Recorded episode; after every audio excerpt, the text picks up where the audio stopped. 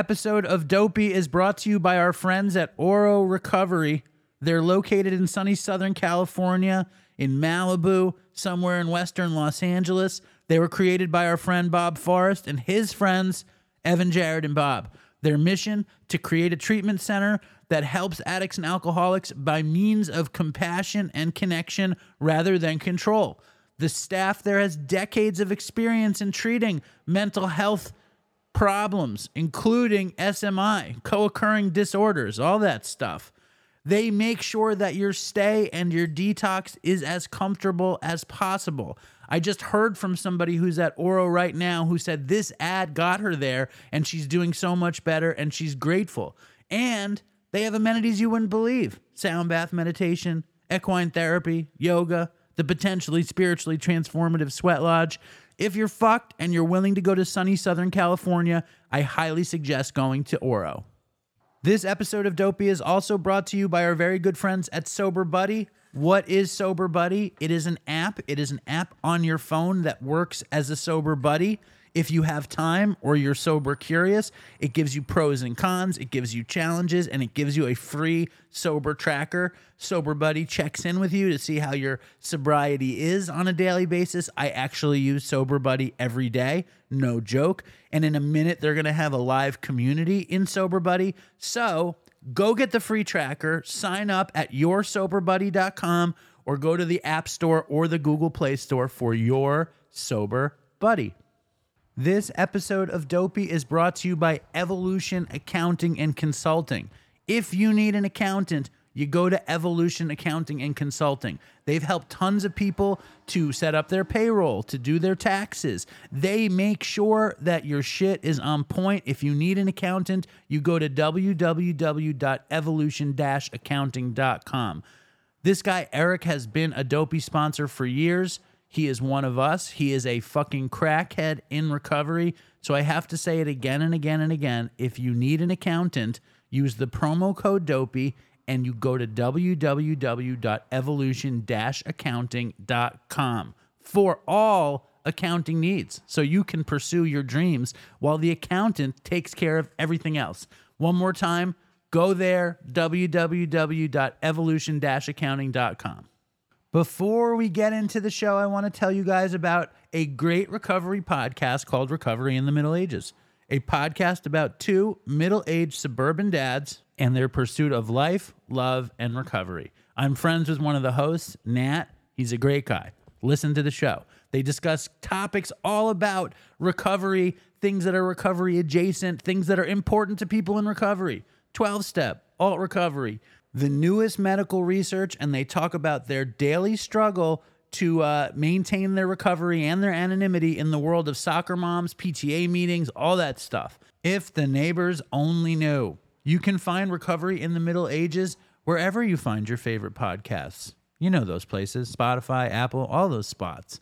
Fucking Podbean. It's all over the place. Or go to middleagesrecovery.com and check it out. Now, enough with the ads. Here's the show.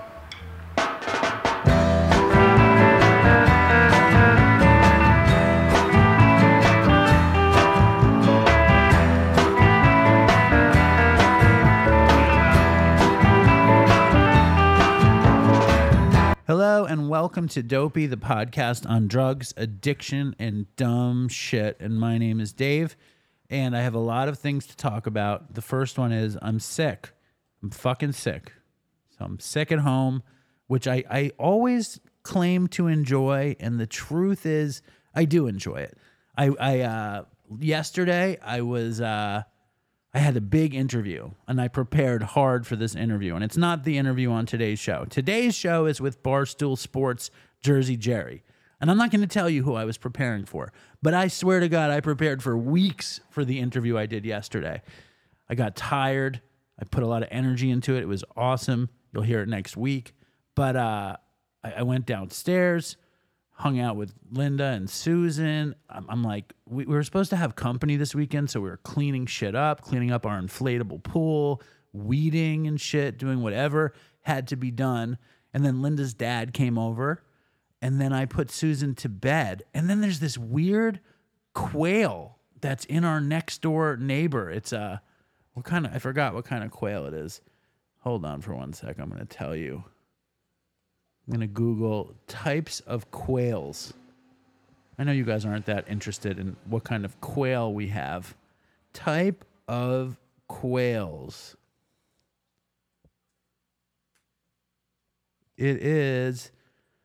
It's a northern bobwhite uh, quail, and it sounded like a parrot. Sounded like a parakeet, but no, it was a northern bobwhite quail, and we we we chased it into the neighbor's yard, and it lives here now, and we like it.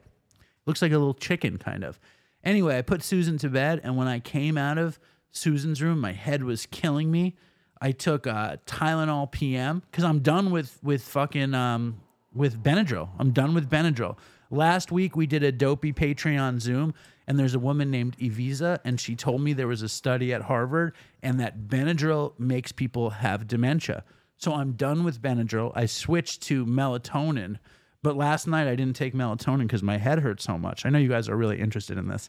I took Tylenol PM, went to bed at nine, woke up sick, feverish, have a fever, um, watched Aladdin with Susan, let Linda sleep, sleep in this morning, and then I just went to bed, turned on the TV, and what was on but Dazed and Confused. And I and I, I turned it on and I was like, I don't want to watch this. I've seen this movie so many times, I know it by heart.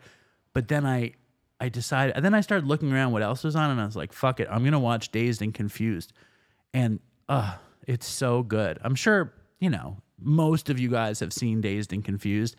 I enjoyed it so much that I kind of cried during it. I cried during it because Dazed and Confused is uh I, I watched it when I had first become a stoner. I, I think I've told this story on Dopey. We we went to see it in Ithaca. Five of us, me, Ryan, Todd, DK, and Zev, all of whom have been on Dopey, and we went to see Dazed and Confused, and we all had a pipe, and we all smoked weed in the movie theater together. And then, I mean, I watched that movie over and over again, and it's such an innocent movie, and it was so innocent for us and um, the innocence is gone now, right? The innocence is gone. Uh, Todd died of an overdose, as you guys know. Chris died of an overdose, and this week was also Overdose Awareness Day, and um, I kind of don't even look at that stuff because it just feels like every day is Overdose Awareness Day when you're a heroin addict in recovery and you've had a lot of friends die, right? I mean, last week we had a new listener who just died but I want to change shit up a little bit. Yes, it's overdose awareness week, but I want to celebrate a little recovery. There is a person in the Dopey Nation who's very active in the Dopey Nation, but I don't remember ever talking to him. And if I did, I apologize right now. But I want to celebrate him. His name is Axel, and this week he got four years clean and sober. I think. Um, I'm trying to put on the applause. There it is and uh, he posted this to Facebook, and I'm gonna read it. Yeah, that applause is. I don't know. What do you guys think of that applause? And and write an email if uh, if you're celebrating an anniversary, and write an email if you've seen Dazed and Confused and you disagree, or you've never seen it. Our email is dopeypodcast at gmail.com. All right, this is Axel's post. Four years ago, I was at my absolute bottom. I had been using opiates and anything else, and and, and Axel uh, was a real real hippie back in the day. Anyway, four years ago, I was at my absolute bottom. I had been using opiates and anything else I could find on and off for 13 years. I hadn't worked in a year. I was about to be evicted from my apartment, and my health was atrocious. There were six to seven people I barely knew in and out of my apartment for the last few months doing drug deals and God knows what else. I was just a bystander in my own life and thought I was going to live and die a heroin addict. I didn't believe in treatment or that there was any way out of the life I believed I had condemned myself to. By the grace of God, my cousin Agnes, burdened with the secret of my addiction, reached out to my mom, afraid that I would die, and rightfully so. This was the catalyst that would eventually save my life. With the support from my parents and my cousin and the rest of my family, I made the most out of char- uh, the most out of character decision I've ever made. To go to a not just any treatment center, but a faith based one in Hollywood called JC's House. Excuse me. I um I put in the work. I'm not laughing at you. Maybe I am a little bit. I put in the work in my recovery and did every program I could find for two years. Fast forward to now, and I'm truly happy. I, I take my meds, drink water, and work out regularly. I've been at the same job for almost three years. I own my car and my condo and a beautiful cat named Bodie. I wonder if he named Bodie after Bodie on The Wire. I live a life today I'm grateful for, and many of us who struggle with addiction are not so lucky. This day is always bittersweet for me because although I mourn the many friends I've lost to addiction, I can be grateful for the day I got a second chance at life and turned and never turned back. I'm so grateful for my parents, Annabelle and Dave, Stephen Boyarski, Gil Mana- Manasan, Tim Grizowitz, Michael Makia, Machia, whatever you say his name, for helping me change my life, and Agus for giving me the best gift I will ever receive. Ever receive. Here's to 50 more years of freedom. And uh, he didn't thank Dopey, but that's okay. Uh, he thanked Dopey in the in the comments. But Axel, congratulations! And if anyone else is celebrating, please send in uh, an email or a voicemail. I think it's nice uh, with all the death and shit to honor life and recovery once in a while. Even though this is, of course, not a podcast about recovery, but once in a while we can talk about it. Now, there's so much stuff coming up. DopeyCon is just inching towards us. We're almost out of tickets. It's a lot of people that are coming, catered by Katz's. Brandon Novak's coming, Andy Roy's coming, Aaron Carr's coming, Chloe LeBranch is coming. Maybe Skinny Vinny's coming. I didn't put him on the poster, but he might be coming. Fucking Smiling Joe is coming. Coming. I just ran into Fentanyl J. Uh, he looks like he's gonna come with Wheeze. I think. Fucking uh, Jersey Jerry might come. You never know. You never know who's gonna come. Tickets are available on the website. This week, as long as I get healthy, I'm flying to Park City, Utah for the Park City Song Summit, which I'm incredibly happy about. I'm doing all sorts of crazy stuff out there. I'm meeting my friend Brad, who actually came up with the idea for Dopey uh, that I stole from him, and uh, I'm gonna take him to the festival and have and have and have a time of it. So I'm ridiculously excited for that. I also want to say subscribe to Patreon. There's somebody on Patreon named Faye, and Faye always gives me shit that I don't put up audio. So I put up audio for the the Kavana. Kavana is a pop star, an ex-teen pop star from England. He tells some really good stories. He tells an amazing Amy Winehouse story. So go to Patreon and listen to Cav. All right. Also, I got a note. I got a note from somebody who actually like listened to the Oro fucking ad and, and went to Oro, which is amazing. I also got a note from um from this person. Hold on, I'm gonna read you this note. Uh, blah blah blah blah blah. Oh, I wanted to share a huge thanks to you. I lost my father in November to an overdose. I have been listening to the pod for about a year or more before his passing, and while I was always compassionate and understanding uh, to his pain and struggles with addiction, the, the amount I learned, I was always compassionate and understanding to his pain and struggles with addiction. The amount I learned being a part of this community has changed my life. I was wondering if there's any way to get more involved. How do I join some of the meetings, Zooms, Facebook group? I feel strongly the need to be a larger part of a larger conversation. Thank you again. Uh, keep up the great work. So, yeah, join the Dopey uh, Dopey Nation Facebook. Go to the Dopey Nation Zoom. The ID number is 804 300 586. The password is always Toodles with a lowercase everything. I'm fucking sick. So fucking annoying. I mean, part of me does like it because I'm off the table, but I also don't like to really be off the table. Like my my Nora just redid her room and she wants me to hang up a mirror, which uh I think I'm going to do, right? Um and I just want to like be sequestered. Uh, What are you guys watching on TV? So far, I'm not impressed with House of Dragons. It seems like House of Gabbage to me.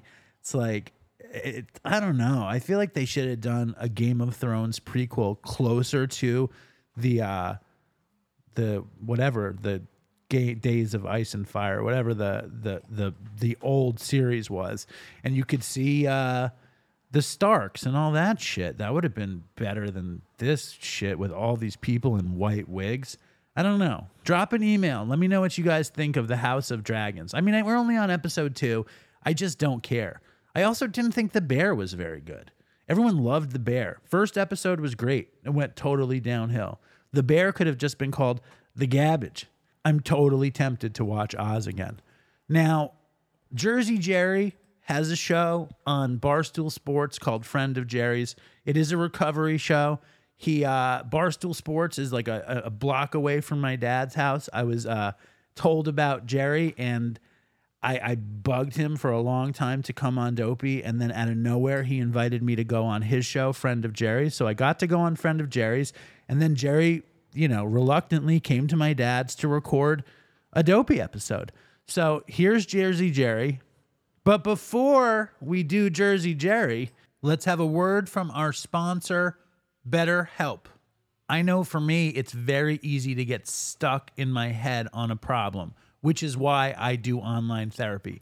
I do online therapy so I can be reminded of a solution uh, every week. So I can talk to somebody who makes it easier for me to understand my problem and how, how to make it easier to accomplish my goals. If they're little goals, if they're big goals, if it's just a feeling a little better, to talk to a therapist is always helpful. I've been in therapy many times over the years. In the beginning, it was uh, around addiction and misery. Then it was around being separated from Linda. And recently it was around Sam quitting dopey. And I talked to Sam every day and he quit. And I and I needed to talk to somebody and talking to a therapist was awesome. It definitely helped me out with stress. It definitely made me feel more confident week in and week out. If you are thinking of giving therapy a try, BetterHelp is a great option. It's convenient, accessible, affordable, and entirely online. Get matched with a therapist after filling out a brief survey and switch therapists anytime. When you want to be a better problem solver, therapy can get you there. At least it can help. Visit betterhelp.com slash dopey podcast today and get 10% off your first month. That is betterhelp.com slash dopey podcast. Get some better help right now. All right.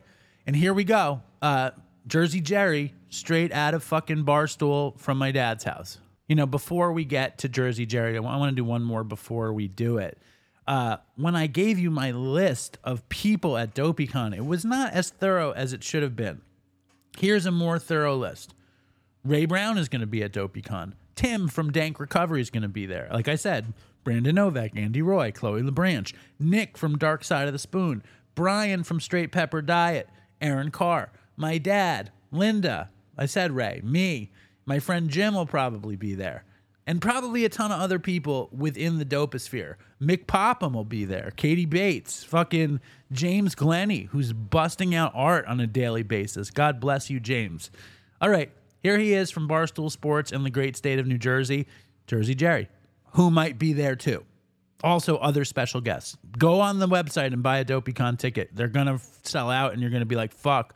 I wish I went to DopeyCon." It's probably going to be the most important live event around drugs, addiction, and dumb shit. And it's catered by Katz's, and it's going to be like this incredible explosion of emotion and good times. Oh, Brer Brian's going to be there. Fucking Tony Mansions, aka titty meat writer Johnny Takeif. All right, enough about DopeyCon. But before we get to Jersey Jerry one last time, go buy Dopey candles. Go to the website hit uh, the link for the dopey candles. We're in a partnership with a company called North Avenue Candle Company. It's northavcandlecompany.com slash collection slash dopey, or just click on the link on the website. The candles are really good. If you want to get a candle, you want to get a dopey candle, get one from North Ave Candle Company. They're great. All right, enough with me saying, but before we do this, here's Jersey Jerry. I'm at my dad's apartment, and I have a very special guest who is very hesitant to come here. And before we get into all that, like this guy's a big deal. He's on Barstool Sports. He's a, a gambling aficionado. He's a fucking drug addict in recovery. His name is Jersey Jerry. Welcome, welcome to the show. Thanks for having me, Dave. Yeah, no, hesitant to come here for sure. Uh, you know, I was skeptical at first, and then as I'm walking inside the building, I'm like, oh, this guy's gonna, this guy's gonna kill me. Definitely. He's gonna. That's why he wants me here. He wants to kill me. Was that your feeling downstairs? Yeah, hundred percent. Like, it was a little, little low, too low income. Yeah, this is a little too low income. This something's up here, but no, I'm happy to be here. Dave is a good guy, man, and uh, you were on my show, Yes. which was great. We had a good time, good conversation, and I'm sure you'll be back in the in the future, and I'm excited. Dude, fucking, he comes in and I'm trying to impress him with all this shit. I'm telling him about how you guys bought the RodeCaster and I'm setting up the mics and I'm all nonchalant. And then the machine didn't turn on. And like the machine has never not turned on. So I, I want to, it's just embarrassing. It's bad omen. Not to mention, like we set this thing up and then we pushed it back and then I needed to eat. I wound up stealing my dad's food. He asked me not to eat because I was nervous that we wouldn't get this done. he, he had wonton soup and an egg roll in the fridge and he explicitly said, "Do not eat this food." And I did because I needed to eat before you got here. But it's a pleasure to have you on the show. Yeah, I was eating before I got here too. I had a Lunchable. I know I was impressed. No free ads, but I had a Lunchable. Yeah, no free ads for sure. I'm, I'm advertising that the horrible Chinese place in the neighborhood.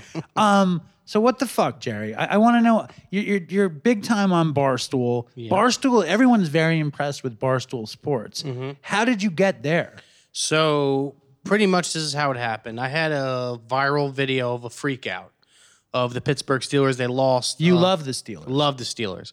So about five, six years ago, I had a viral video, and it was a freak out. I was screaming at my mom upstairs. Steelers just lost in the playoffs to the Jaguars. It was miserable. Anyway, a website that I had no idea about called Barstool Sports, they picked it up and they put it on their page. And they didn't tag me or anything, but like my friends were hitting me up, like, yo, dude, Barstool just posted your video. I'm like, what the hell is Barstool? Like, I don't really know what that is.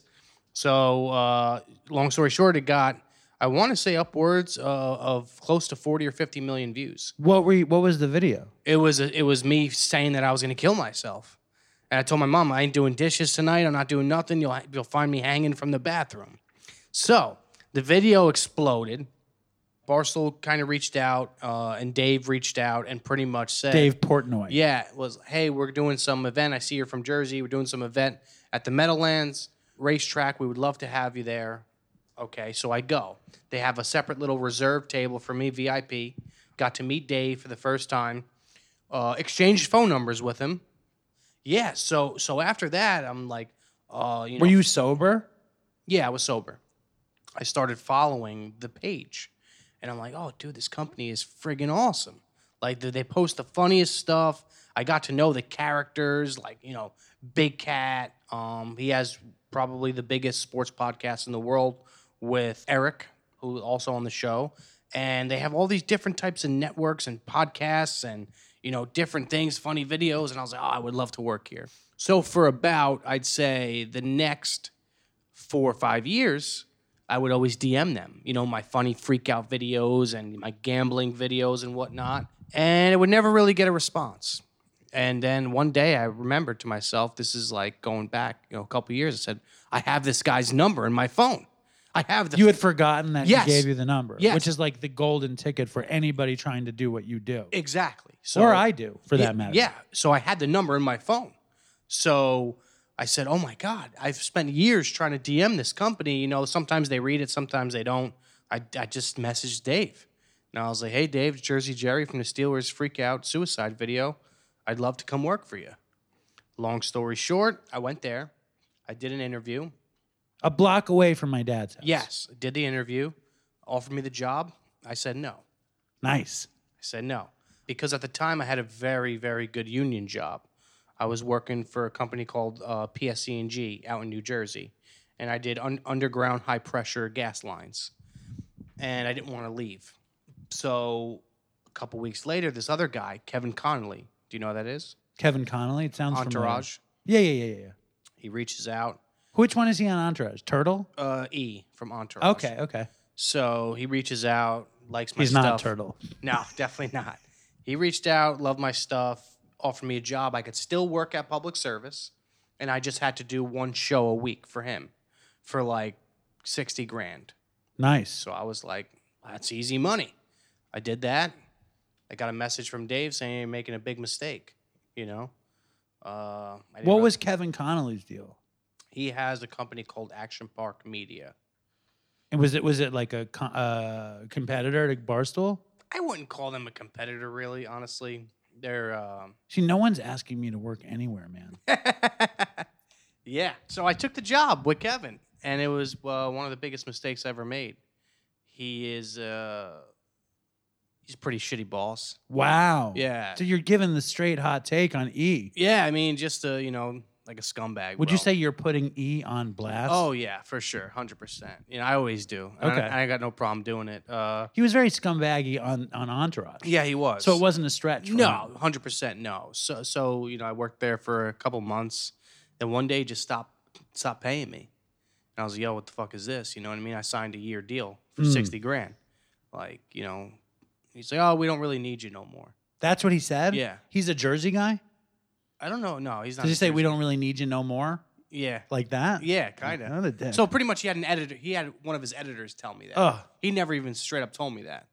So I was is like, his still is his shit still out there? yeah, but it's bottom of the barrel type of stuff. You know what I mean? So Maybe they'd hire me over there. I mean, you don't want to go there. I'm trust just I'm me. just kidding. And uh, you know, I reached back out to Dave, and he's like, "I told you, you made a mistake." I was like, "Hey, man, listen, I, I did make a mistake. I I, I should have just took the job. You know, took him a few months, uh, but you know, my last text to him was, "Hey, listen, uh, this will be my last text message to you. I, I'm gonna stop bothering you, but just know you're gonna make a big mistake if you don't hire me." Nice. And then he's like, "Hey, I'll be at my office Thursday this time." Boom. I went there, told him I work for free for the first six months. I said I don't want no pay for the first six months. I want to prove to you. You know, he's like, oh, "Okay, deal, no problem." After I worked there for one day, he offered me the job, and that's kind of how it started. What was the gig? Just a content creator, you know, with Barstool, which I do now. You know, I do stuff on the gambling side.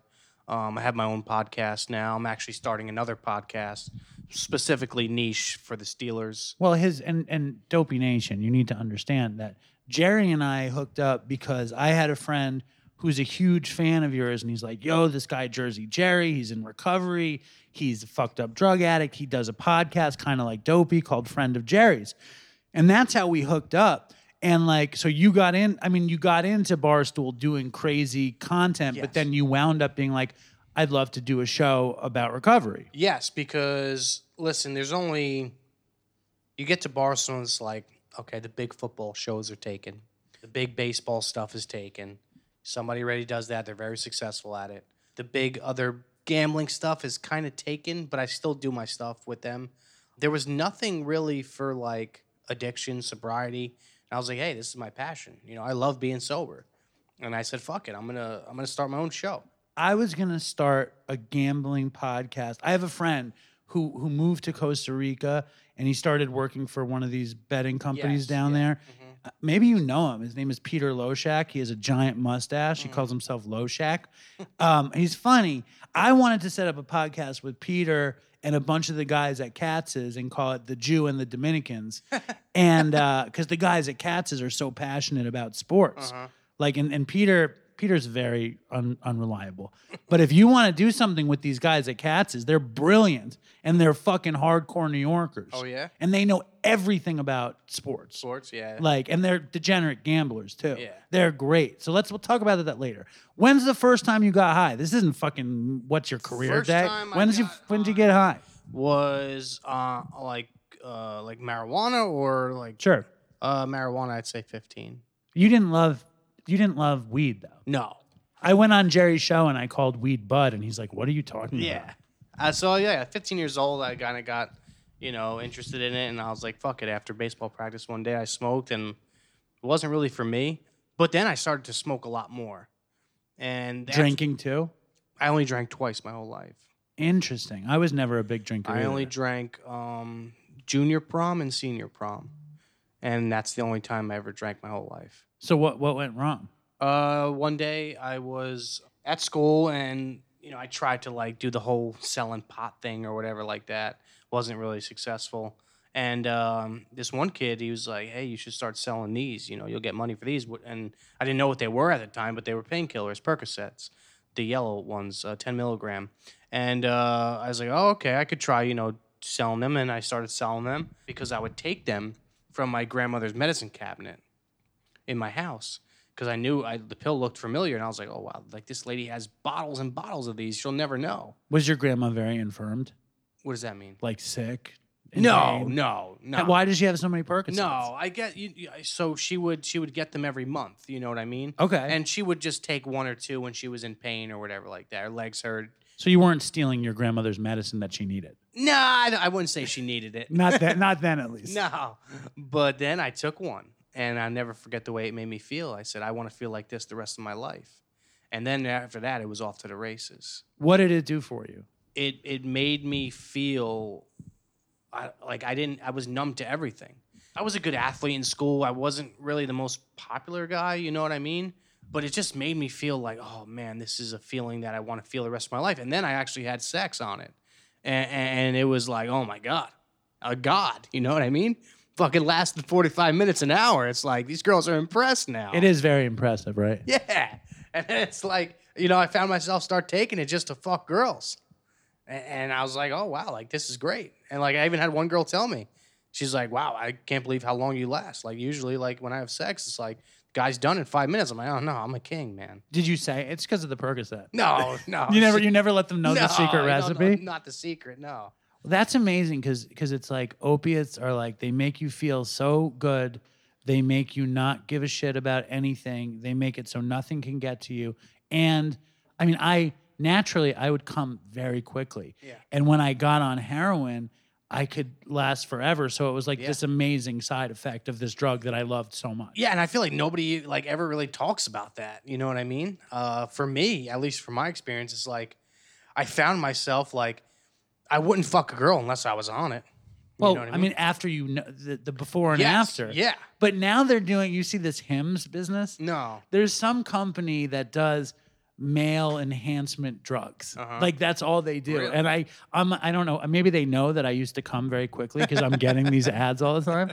And it's like some woman in bed with the dude and the woman's like, "You came so quick." And they order Hims and they don't need to take Percocet or heroin because they could take Hims so they can last. gotcha, But I think it is I think it's great to, to I don't think in the history of dopey anyone has mentioned the great not it's funny because my my partner right i relapsed on heroin you know a million years ago and all of a sudden i could have sex and last forever and she was like what's wrong with me now Yeah. she's like why are you Not coming. exactly Yeah. it wasn't exactly. it wasn't a bonus for her that time Yeah. which is funny in itself Yeah, I feel like when you're young, like I don't know, when I was younger, it was a little different. Like these girls just love to fuck. You know what I mean? They, I don't care how long it was.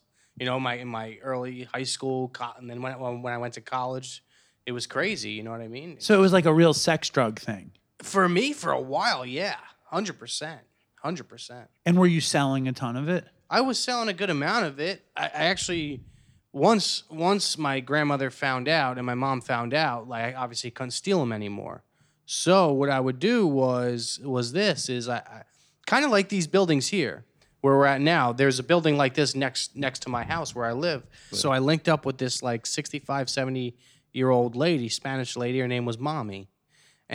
And what I did was I told her like, hey, you know, uh, somebody referred me to you, and they said you got, you know, that you get this every month. This person who used her was locked up at the time, and a friend of theirs gave me the connection. So I was like, well, he's locked up now. Nobody's using this lady. Perfect timing. I'll ask her, and she was pretty much my connect. Mommy's the plug She was the plug. i love that So she would she would pretty much you know supply me with yellows and blues, Percocet tens and thirties every month. You know what I mean for pretty cheap, I'd say. how cheap Uh, two dollars a pill for the yellows, and the blues were seven dollars a pill. and how much did you move them for Twenty five for the blues, and then ten for the yellows. so you're always making money Oh yeah, and it got to the point where like, even towards the end, right? I, I you know I wasn't making any money, but I had enough to you know stay well Yes, exactly. So I wouldn't get sick, which I had no idea at the time. I never got sick until later on, you know. But uh, yeah, she was the plug for a couple couple years, two years, I'd say. when's the first time you got sick Uh, the first time I got sick was, I think I want to say I was around 18, 18, yeah, about 18 or 19 years old, somewhere around then. It was the first time I got sick. She wasn't around and I didn't have anything and I had nobody to get it from.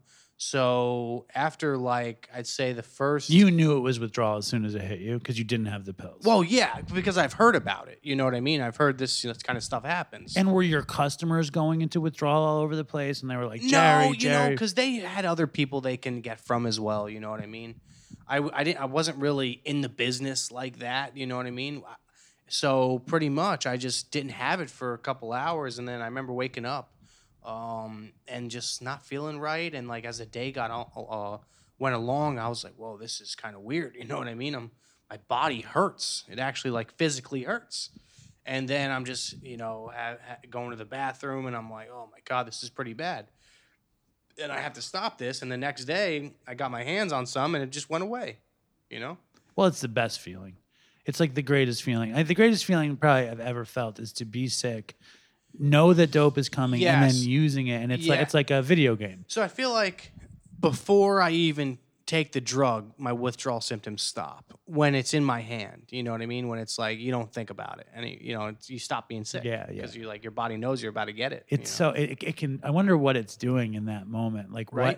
what what is the chemical that's being produced in Yeah. that pre using? But I mean, like when you're sick and you're, and I've talked about this a million times. But when you're sick and you're empty, you you're you're, you're shitting yourself and you're sweating and you're cold inside and you feel like the world is ending, and then you take a tiny bit of this thing and all of a sudden you're all good. yeah. It's like the most remarkable, horrible thing in the world. Oh yeah. because nobody experiences that. Yes, hundred percent, hundred percent. So, so you're you're you're selling fucking Percocets and the blues are perks too. Yeah, like The perk perk 30s. threes, yeah, yeah. I never, I, I, I would do that stuff.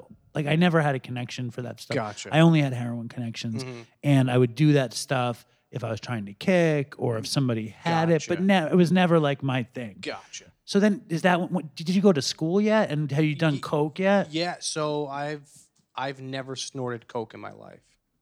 I've only smoked crack. I love that. yeah. So I went to rehab for the first time when I was about uh, 18, Before school.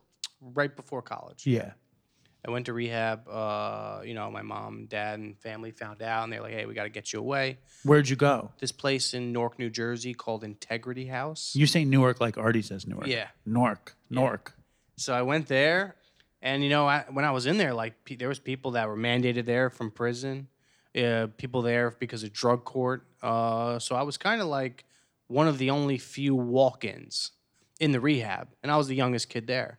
And uh, you know, I remember like hearing people's stories and how they you know, they they were in there because you know they're a crack user, heroin user, or a drug dealer and stuff like that. And I was like, hmm, I never did heroin before, you know? And you know they would talk about all the old spots they used to go and get it.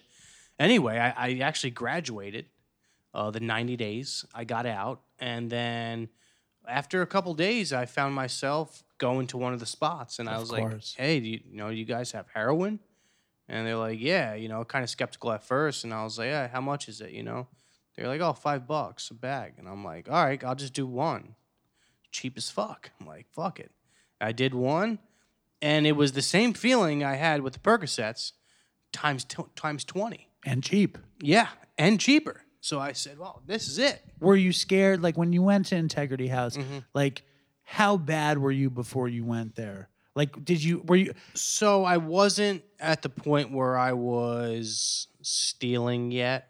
I wasn't at the point that I was, you know, robbing people in the family, robbing drug dealers. I wasn't at that point yet, but my my family was very worried. how did they find out? So pretty much one night, my mom gave me a drug test and it, it failed for. She was just like, you're fucking Yeah, you're- obviously high, You're, Jerry. you're high. It's not weed. You know, you're doing other things. We're gonna give you a drug test. I'm like, all right, sure. You know, uh, I took it and failed. And I'm like, listen, yeah, like, I've been doing this for a little while now. Uh, I would, you know, I need some help. I want. I don't want to do this anymore. So they put me in the program. Did your family ever do drugs at all? Yeah, my father. Yeah, he was a drug dealer for a long time, thirty years, thirty-five years. What was he selling? Uh, he sold coke, uh, guns, uh, heroin, pills. And you live with him? Yeah.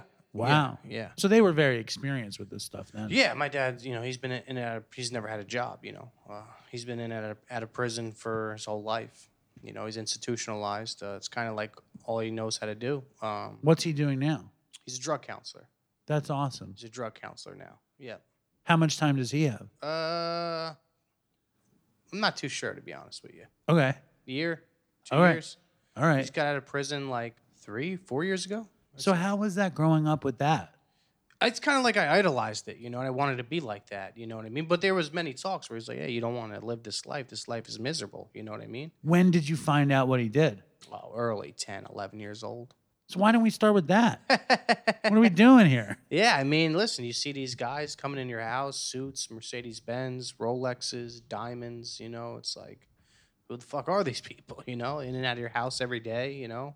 He was also like a bookie and, you know, with gambling and stuff like that. But Classic street guy. yeah, you know, he's supported his mom since he was, dad left him when he was like 13, 14. So he supported his mother since he's, uh, since he's a young kid, you know, 13, 14, selling drugs, you know, And you never went to him for a source or anything. towards the end. But not not when you started. No, And he didn't know.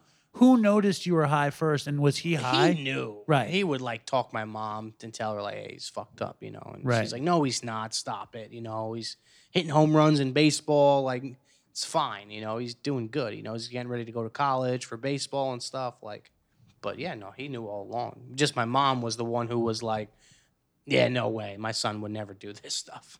How did your mom survive in a marriage to a hardcore drug addict and drug dealer? Uh, She was using or not using? no, my mom's a saint. All right, well, listen, it's a She's fair a question. saint, Dave. All right, I'm with you. I, I, no, no disrespect, Jerry. I'm not disrespecting your mother. I'm asking. It's a, it's a, it's an interesting family unit to come out of. Yes. So my mom been working since she's 14 years old. She's not rich by any means, but she can run a household. She raised both me and my sister. My sister turned out perfectly fine. You know what I mean? And Never- she loved your dad. Oh yeah. Oh yeah. For a long time. For a very very long time. You know, his last time in prison, he was there for eight years. You know, and she, my mother, never went out.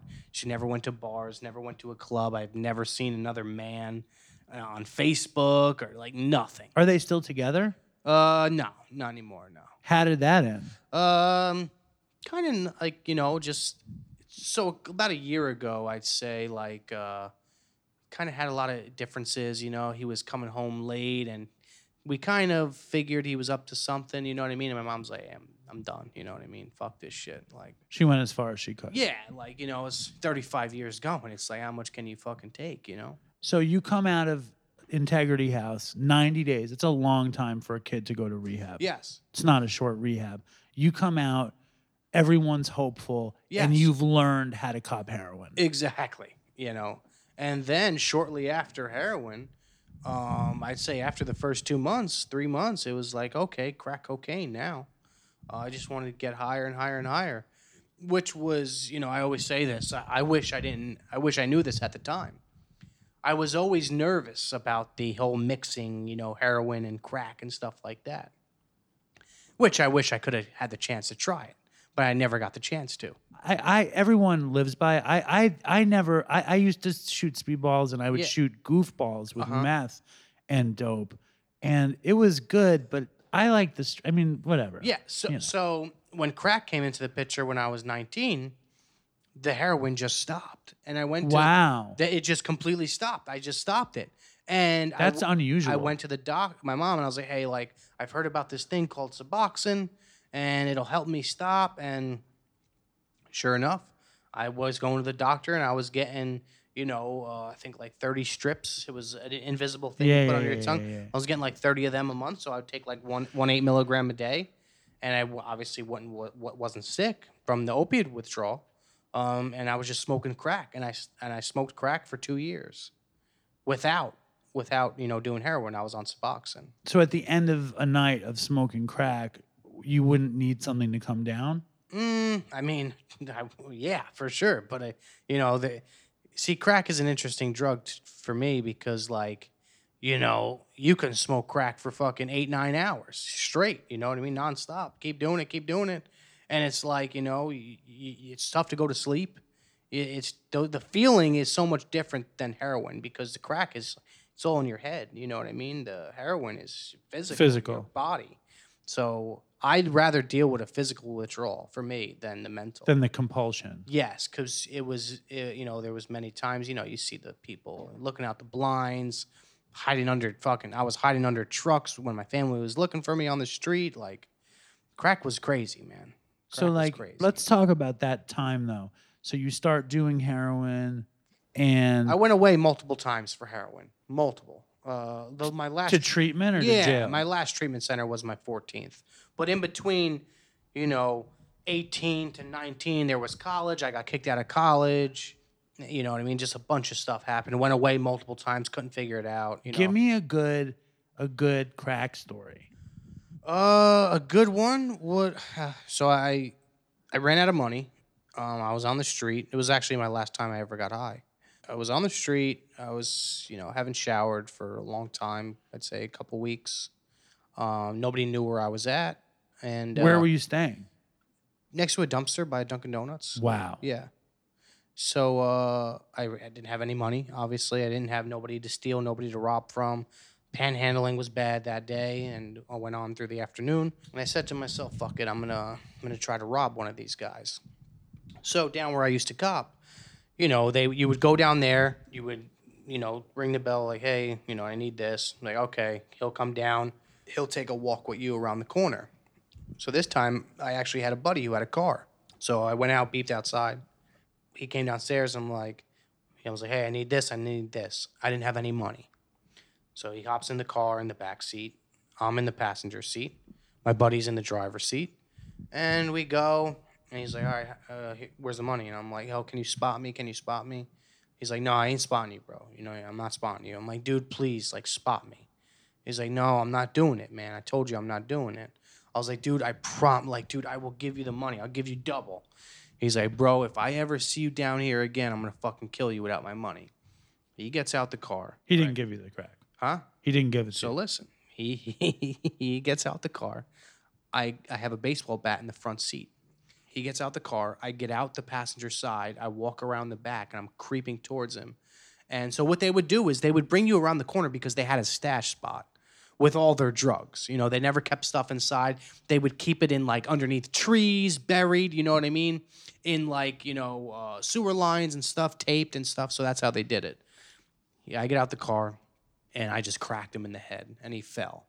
And I ran towards the tree where he was looks like he was going to. I look down and it's buried and there's like I see like a Ziploc thing. So I just pick it up and I'm like, "Oh, I've never seen this much drugs before. This is the jackpot." I run, he's on the on the ground. Out. He's out cold. Like out cold. I, I, I, I'll still to this day, I'll never know what happened. Get back in the car. We take off, you know, and I give, I give my, my buddy some stuff, you know, not a bunch of stuff, but I give him some stuff and I take the rest. And I got high for about, I'd say, I don't know, two straight days. It's nuts. It's probably the craziest story I've, I've never went back down the street. I never even drove down it again. Do you live anywhere near there? Uh, I'd say I live about a five to six minute walk. Wow. Yeah, Imagine like you run into the dude now, like with your kid or something. I know. That's scary. Yeah, So let me ask you this though, because it's a long way from drug dealing, rehab, kid to homeless. yeah, Like, and and and I never was homeless. Like I always say, like I I don't think I would have made it uh, on heroin if I didn't have cable TV. yeah. you know, I'm like, cause I'm like, I'm like middle class, bougie, lazy fucker who would eat ice cream sandwiches and gain weight on Yeah. heroin. But like, tell us a bit about that, the decline and how it how it went down. the decline happened really, really fast when I got introduced to crack. I would always have like my mom would always like give me a pl- like she knew the deal. You She know what I mean? loved you too. Yeah, you know she Italian never, she- family? yeah, she never gave up on me. You know what I mean? I uh, she's actually the one who found me. But the decline was very very fast when I started smoking crack. It got to the point where I would steal things here and there. You know what I mean? Before crack and stuff like that, laptops and stuff like that. And then once I started smoking crack, there was there was no holds barred. You know what I mean? You know, I'm stealing my mom's mortgage money out of her room. You know, I'm stealing cell phones out the house. Eh, So the decline happened so fast, and the you could just see it too as well. Like I lost so much weight. You know, I went into rehab at like 122 pounds. Right. You know, so you could just see it from not eating, not sleeping. I had bags under my eyes. You know, anything I wore was just gross. But yeah, dude, it was, uh, and it happened fast too. How did she kick you out? So my mother never kicked me out. There was just times, there was just these spurts where I was never like officially, like I could go back home if I wanted to. Uh, You know what I mean? I was never like officially homeless. I always had a place to sleep. I always had food on the table if I wanted to eat. It was just, you know, being so embarrassed and just, I didn't want to go through it all again. And, and so there would be these spans of like a week, two weeks, three weeks where I would just disappear. And, you know, they would try to find me every day until the last time, you know, after that. The Your day- folks would go looking for you. yeah, like two days after, like I found I got those drugs. Um, I remember just you know being next to a dumpster and just my mom getting her coffee or something in the morning and just found me and just you know broke down and said we got to send you far away. Was it just crack in the bag? Yeah, so it was crack. Yeah. Did you miss heroin? I mean, like, I'm such a heroin addict. I, I smoked crack like three times Yeah. in my life or whatever. I did more coke than I ever should have done, mm-hmm. but I never liked it. Yeah. I always loved doing an upper and having dope, doing an upper and having mm-hmm. benzos. And like you were done with heroin and pills the second you found the Yeah, I crack. just didn't care about it. That's it. very interesting. I just didn't care about it. I just I found my love. You know what I mean? Yeah. This is like to me, it was like, fuck. I don't care. Like I don't care about that warm and fuzzy feeling anymore. I want to get my fucking head fucking spinning and the fucking wow wow the- wow the bell ringing. Oh my god. You know what I mean? Yeah. There's And- nothing like. Listen, there, and you didn't shoot the coke. never. No. Did you ever shoot anything? No. Never. All right. Yeah. Never. my partner who died, Chris, he lived for shooting coke. And, and people who shoot coke, I shot coke a couple times, but it was I was I coke just wasn't my drug. I think Yeah. I'm so up naturally As it is. Yeah. that like coke didn't do it for me. Yeah, you know what's weird about the crack is it's kind of like, um, for me at least, it just in a way had the opposite effect on Right, me, right. which was really weird to me. Like you see people zooming around and zooming, it never did that for me. It half timed it for you. Right? Yes, Yeah, I could see 100%. that. I could see that. It's like, but it's all weird brain chemistry shit that we're all dealing with. yes, So so but your dad is this hardcore addict and dealer. Yes. When you're in the street, how does he deal with you and do you ever go to him for drugs? well, he was in prison at the time. Ah, you know, when it got bad, bad, you know, 19 to 21, it was, he was away. He was, he wasn't home, you know. He had to deal with it from the phone calls, you know what I mean? That my mom would give him, like, hey, he's missing again, you know what I mean? It's like, you know, they're arguing, I told you, I told you, you know what I mean? and you didn't have a wife like your dad did. No, no, I didn't. The dope, the Percocet dope dick didn't land you the, a life mate at the time. No, not at all. Right. I'd say, like, I even, like, stopped pretty much having sex for two years, maybe. I don't think I had sex for like five years out there. Yeah. It was like so Yeah. sad. Oh, yeah. And I didn't care. I didn't care either. I didn't give a fuck. Yeah. Yeah. You know, this was my girlfriend in, in a way. Yeah. Well, very, very much so. So, like, every time through the years, like, Mm-hmm. you said you did 14 fucking treatments. 14 inpatient, yeah. More detoxes, you know, psych wards and stuff, but inpatient rehab, 14. So, like, from 18 to how old were you? 21. Just in those three years. Yeah. So, like, eh, so you never wanted to get sober. No. So I when- just always went away to please people, you know, just get them off my back for a few weeks, few months, whatever the case may be, and then just go right back to doing what I wanted to do. And it was always just straight up like that, or was always like maybe this will work. Like when I would go, when I would go, I would run out of money, and since it was always heroin, I would get so sick. Yeah. and that's that equation in my mind, like how much money do I need to stay high, and it never equals out. Exactly. You're yeah. never gonna Exactly. get there. So No. it's like to go to go to treatment. You're like, well, my tolerance will go down, yeah, and I won't be really sick. I, I was such a pussy. I couldn't handle yeah, the withdrawal. I, yeah, I was like, I got to got to go somewhere. And in the back of my head, I was like, well, maybe my whole brain will change when I'm there, and I'll want it all of a sudden, and something magical will happen. And it never did. And, Yeah. And I did, you know, I did a, like a few treat uh, like real treatments, like three, but Yeah. I did unlimited detoxes. Yeah, for sure. You know, I had a bunch of detoxes. You know, I always went in there and like I never wanted to get sober. I'd say around like the the twelfth one, I'd say that I've been to, I really tried. Like I, I really wanted to kind of get sober. Like the twelfth and thirteenth one, like I, I really wanted to. Was it your mom? Like, was your mom Oh, was like yeah. the big reason? Oh yeah, she was like, you know, we're gonna send you away no matter how many times. It'll eventually work. You know, what I She's mean? right. It did work. You know, it did work. Um, but he, the last time, I didn't want to get sober. You know, I really didn't. And uh, you You're know, 21 years old. 21. The last time, my mom found me. She's like, "We're gonna send you really far away." I've never been out of the state, so I've always been in New Jersey places. And she's like, "Hey, we're gonna send you super far away. I don't care how far it is. You're going far away, and you're not gonna come home for a long time." It's like, hey, whatever. I'm done. I, you know, I'm tired of being out here. I'll just send me away. I don't give a fuck. I'll find my way out there. They booked me a one way ticket to Scottsdale, Arizona. And uh, I feel like being away kind of helped me a lot, you know. And after like, you know, the, I don't know, 60, 90 day kind of mark, I kind of started to come around like, hey, you know, I kind of kind of want to want to do this this time, you know. But the last time, I just wanted to go just to appease them and get them off my back. What was the place in Scottsdale? It's called Desert Cove Recovery. See, you should contact them to be a sponsor on your show. Yeah, yeah. I don't know if they're still in business, but yeah. Do you think that we missed anything really good and debaucherous from your life of drugs? that Oh, you I don't would even want- know what debaucherous means. Debaucherous means really fucked up, down and dirty, good drug shit. uh, Yes, definitely. Give me one more before we get to your I big mean, rise. I Your big mean- rise to goodness. I mean, uh, probably we did the drug dealer thing, hitting him with a bat. Um, that's a tough story. yeah, it's just a wild one. Uh, probably my wildest story. Somebody told me a story similar to that Mhm. where they were dealing pills, right?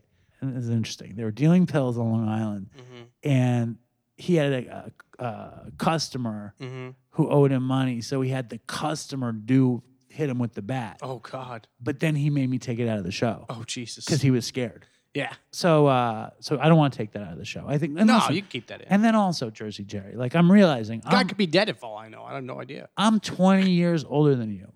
And like I've scared you. I've I've tried to get you to come here. Like I freaked you out. And you got sober when you were 21. Yeah. And that's amazing. Yeah. It's very sweet. Got sober young. So like, all right.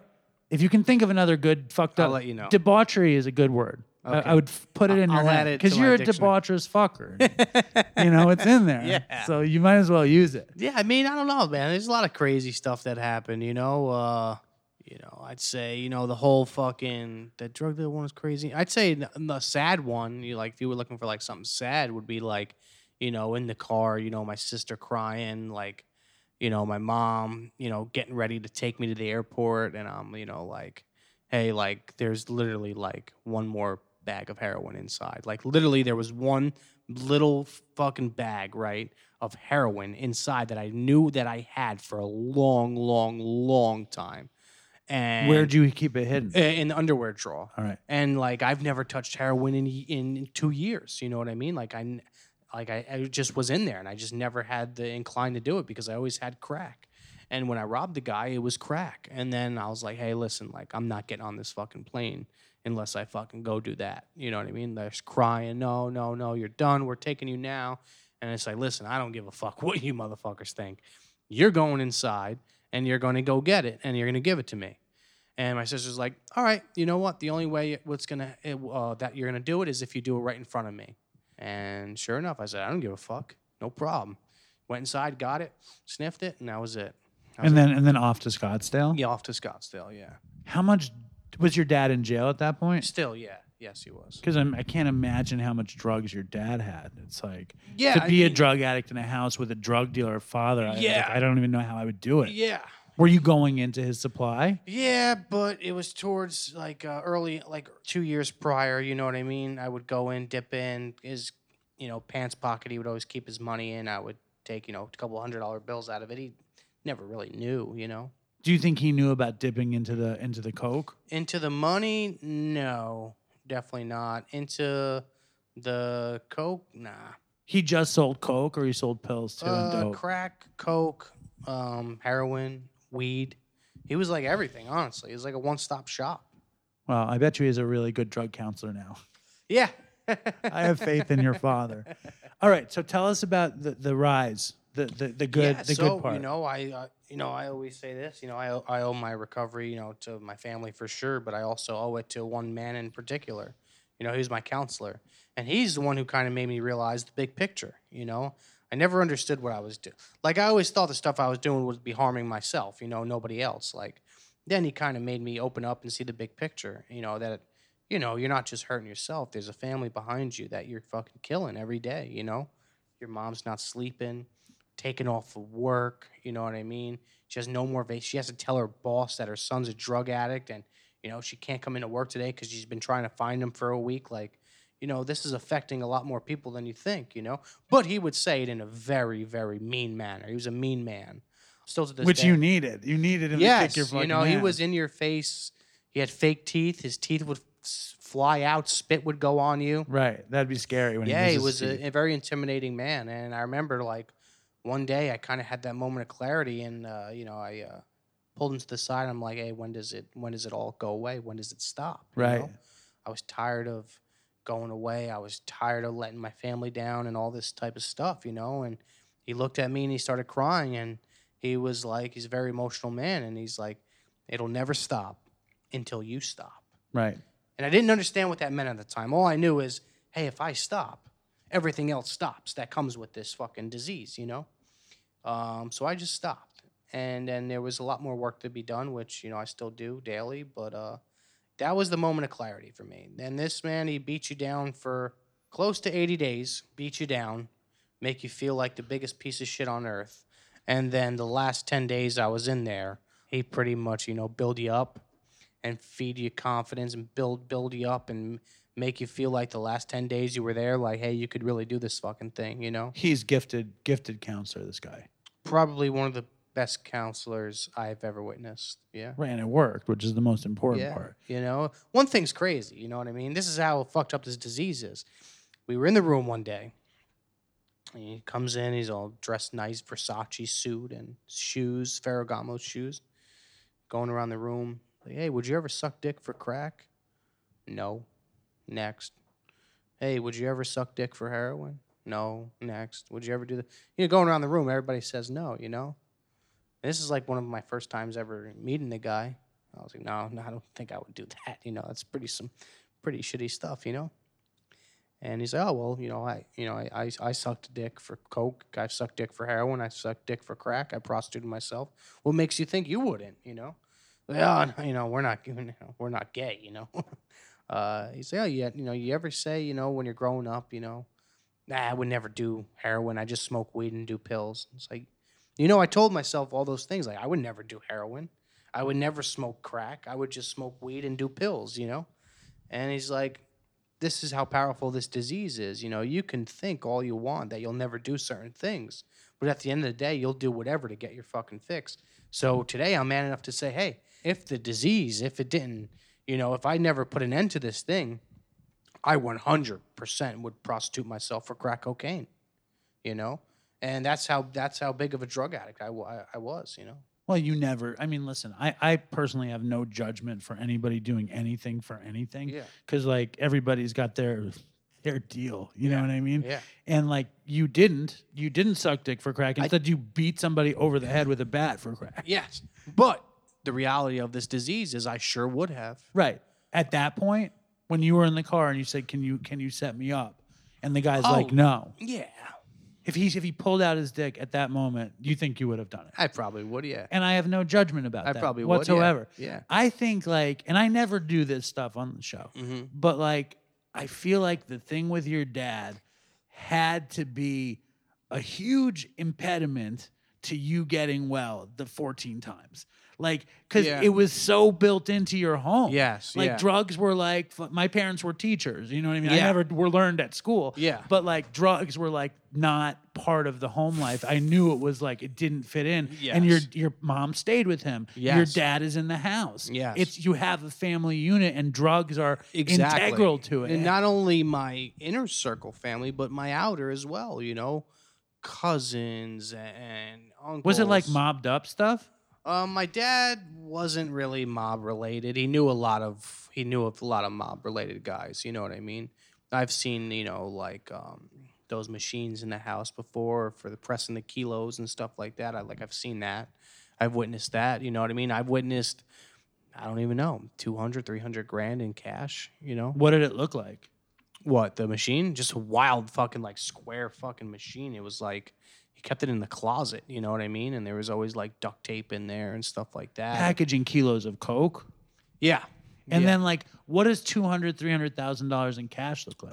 Is it Uh, a briefcase? no definitely not a briefcase it was just you know in, in the back and towards the closet and like not like a hidden compartment but like there was like drawers built into the closet in a way and you know it was just every drawer was just like filled with like you know those you know those wraps around the money it was Sure. like just stuff like that and like 10,000 10,000 10,000 10,000 it's like you know two three draws, and I'm like holy shit this is a lot of money So when you look at that, you know, this this career and, and your recovery and you have seven seven plus years of recovery. So it's Mm-hmm. a long time since you were staring down the kilo machine or Yeah. or like or being in that car or any of that stuff.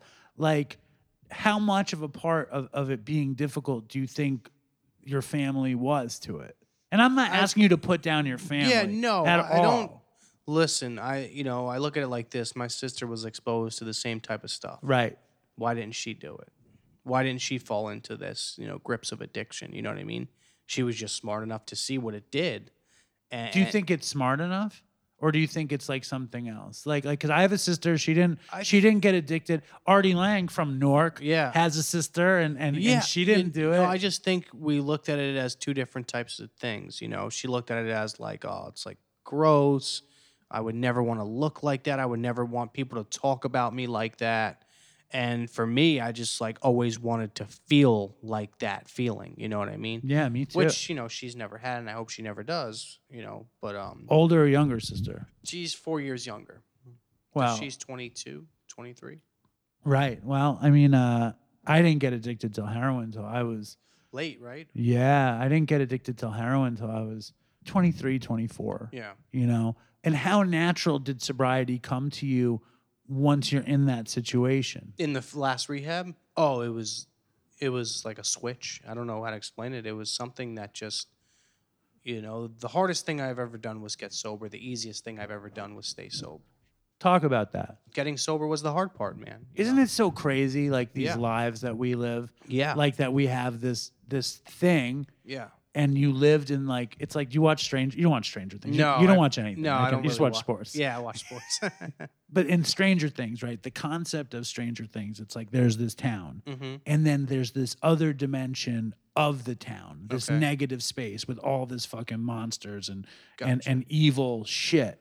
And with addiction, it's like this underworld in us. Yes, That's yeah. vast and never ending. Yeah. And, and just and it's us though. yeah And then like and then once you leave that place Mhm. and it's like you have this beautiful family and you have this great gig and you're doing what you love to do. yeah It's like, do you ever get flashes? I, I'm not talking about cravings. I'm saying Mm. flashes of the life that you had Yeah. you Oh, yes. All the time. All the time. Like i look at it like, okay, like tomorrow or no Friday, I'm going on a private jet, and this is not to brag. This is just to see where my life is at today. I'm going on a private jet to West Virginia, um, to be there for the Rough and Rowdy Barstool event, and then after that's over, I'm taking the private jet down to Saratoga, New York, to go bet on some horse. that'll be horses up to Saratoga, New York. up to Saratoga. Yes. correct. You know, that's just you look at that and you're like, wow. It's like I'm taking private jets around the country now, and I'm, you know, hanging out with millionaires, and I'm just doing what I love to do. You know, and I never would have thought that. You know, being 122 pounds, going to rehab with a with a flashlight, a pair of underwear, two pairs of underwear, and a couple guinea tees, pair of shorts, flip flops. I didn't have sneakers because I sold them all. So you look at that and you're like, holy shit. You know, this all happened in seven years. You know, and I'm a strong believer in one day at a time. But I'm excited to see what the fucking next seven brings me, you know? That's I mean that's why I got sober because I knew what what drugs gave me, Yeah. and I had and I it was nothing, Yeah. and I didn't know what sobriety was going to Yeah. give me. Does gambling ever fuck with you? No, I don't think it does. You know, so I would say early on in my sobriety, I always loved horses, and I always would play horses. Do you ever say I love the ponies? yeah, all the time. you do. Yeah. All right, good. Uh, so I was always a horse gambler, you know, early on sobriety. Not like the biggest horse gambler, but you know, if I could afford to spend five hundred bucks on, on a Friday to bet some horses, I would. You know, I go to the track and I gamble. You know, now part of my job is you know gambling and stuff like that. It's a which- lot of your job. Yeah, which I do. You know what I mean? Don't get me wrong. I, I give myself a little allowance though. Like I know what, what I need to pay my bills and to provide for my son and, and my and my girlfriend. I know what I need to do and I know what funds I need every single month. If I have an extra thousand bucks at the end of it and I want to gamble with it, you know, my family's fed, my son has new clothes, you know what I mean? My girlfriend's fed, you know, she has new clothes, she has designer bags, whatever she wants. I'm gonna do what the fuck I want with my money. You know Does I mean? winning ever feel like high? Uh, for me, no. I mean, it feels good. Don't get me wrong. You know what I mean. But it's not like it's not the same for me. You know. It's not that thing. Yeah, and like there's people out there like, oh, Jerry, like you're sober but you gamble, and it's like, okay, like it's not destroying my life. Like you know, I'm pretty strong in my recovery. I know like not to put fucking ten thousand dollars on a game that I don't have. You know what I mean? Like I'm not stupid. If I want to bet five hundred dollars on a football game, I'm gonna bet it. If I like the Steelers this week against the Bengals, I'm gonna bet the Steelers. You know? And you're so committed. Well, you're gonna. Do you always bet the Steelers no matter what? No, I'm not like that. All right. No. And you're so committed to the recovery. Yeah. Like you're working in this in this very you know sports gambling heavy place, and you're like, I want to do a recovery podcast. Yeah, like I do, you know, I do a recovery podcast. And know? I know you do uh, these meetings, these zooms. and I- yes, they're very good. So so tell we do do we do zooms too. Okay. But uh I was listening to your show and, and Jerry did this meeting this week and some dude pops in with the porn. Yes, The fucking Zoom uh Zoom hacker, the Zoom hacker. dude, it was wild. So we've been doing it for a few weeks now. I think it's, you know, it's pretty cool. I've seen this done before in the past with a uh, a different podcast that I was on years and years ago, where it was called the Brilliantly Dumb Show, and it was called Happy Hour. And you know, uh, you know, you have those diehard fans that love the show. They tune in every week. They go to the Zoom meeting, gives them a chance to talk. You see the fans. It's cool. It's really, really cool. So I just took that concept and and and, and uh, did it like this. And I'll tell you what, it's been pretty successful un- until the Zoom hacker. That The Zoom pretty- hacker is fun. It's great. It's a great story. Yeah, it's fucking nuts, you know. Fucking, I, there's one kid that was sharing, and uh, all of a sudden you seen like an interracial porno pop up, and this black guy's destroying this little tiny white girl, and it's like Jesus Christ. You hear all the audio, and I'm like telling Kevin, texting him like, "Yo, figure this shit out, bro." Fucking Kevin. fucking nuts. Figure it out. We didn't know what to do, and it just stopped. So now we're just have it really intimate, where um, the only way to get in is if you are Invite only. invite only. Yeah. And if you want an invitation to the uh, the uh, Jersey Jerry, you got to go to the Jersey Jerry Instagram page, Yes. message them, and say you want to get into the Zoom. Yes. And you're not going to bring the porno. Yes. Not even all white porn is Yeah. accepted in the Zoom. Yeah, It's not the interracial quality that you didn't like. It was No. porn within a recovery setting. Yeah, so we do that every every week, every Tuesday at 8 p.m. Eastern time, and then the podcast drops every Monday morning. What about uh, you do regular meetings? I do sometimes, yeah, I do. I know this is violating traditions, but you never drank. Do you do AA or NA? Uh, I do AA. Me too. Yeah. I mean, we're violating traditions, but I barely drank and I really always did better in AA. So my like I said, my counselor was like a very very mean man. Is he really mean or just fake mean? You say it very sincerely, I like he was a dick. He's a mean man. so you're not friendly with him now. So put it like this: every year, I wait for a message on my phone to say congratulations from this man. I've been looking for it for seven years. He remembers my sobriety date every year How do you know? uh, because he sends me an emoji. What's the emoji? It's a thumbs up emoji. It'd be funny if he sent you the shit emoji. he sends me the thumb up emoji every year. And uh, for me, it's like, motherfucker, you can't say congratulations. it's beyond that. Fuck that thumbs up emoji. yeah. That's like fucking. That's a fuck you. Yes. The thumbs up might as well be a middle finger. Exactly. How dare he send of all the emojis to send the thumbs up? and and and I and I asked him one year. I think it was for my fifth year, which was a big year for me. He sent me it, and, and I texted him. I was like, "Wow, man! You know, all these years, you remember every single year, and you give me the same emoji five years in a row. You know what I mean?" And he, his response was, "What do you want me to congratulate you on? Doing what you're supposed to be doing?" Right. And then I look at that, and I'm like, Fair enough. "You know, it's true. right. I'm just doing what I'm supposed to be doing. I'm I'm just a normal, productive member of society." Right. And it's like I just posted my seven years and I lived for the likes. I lived for the adulation. Yeah. You know, I put, I just posted the fucking eight million downloads. And I'm like, where's there's not enough likes. it's it's sick because it's like it's like we want love, we Yeah. want appreciation. sure. And it's also just a little bit high. hmm You know, all that shit makes me a little bit high. Oh yeah, the love and the appreciation yeah. and like feels good. It does. It's interesting. It's like it's like don't we deserve good things or do they fuck us up too much? I know. You I know? know. Well, this wasn't so scary for you, was it? No, it wasn't scary. I enjoyed it actually. You did? Setup is wild. What do you mean actually? I, I no, because you know you have certain thoughts coming into it. I knew I like we vibe good together, but like the setup is wild. Break it down. This is a it's a table.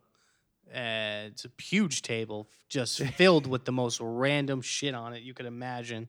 Tell them what do you see. Do you give you know, paint a see picture. Books here. I see a newspaper, a book bag with all types of equipment, candles. Those are um, dopey candles. yeah, those are pretty You cool. can buy the dopey candles at dopeypodcast.com or at northavcandlecompany.com slash collection slash There you dopey. go. Vases, plants, just a pile of paperwork. But a know. great view, I say. A great view.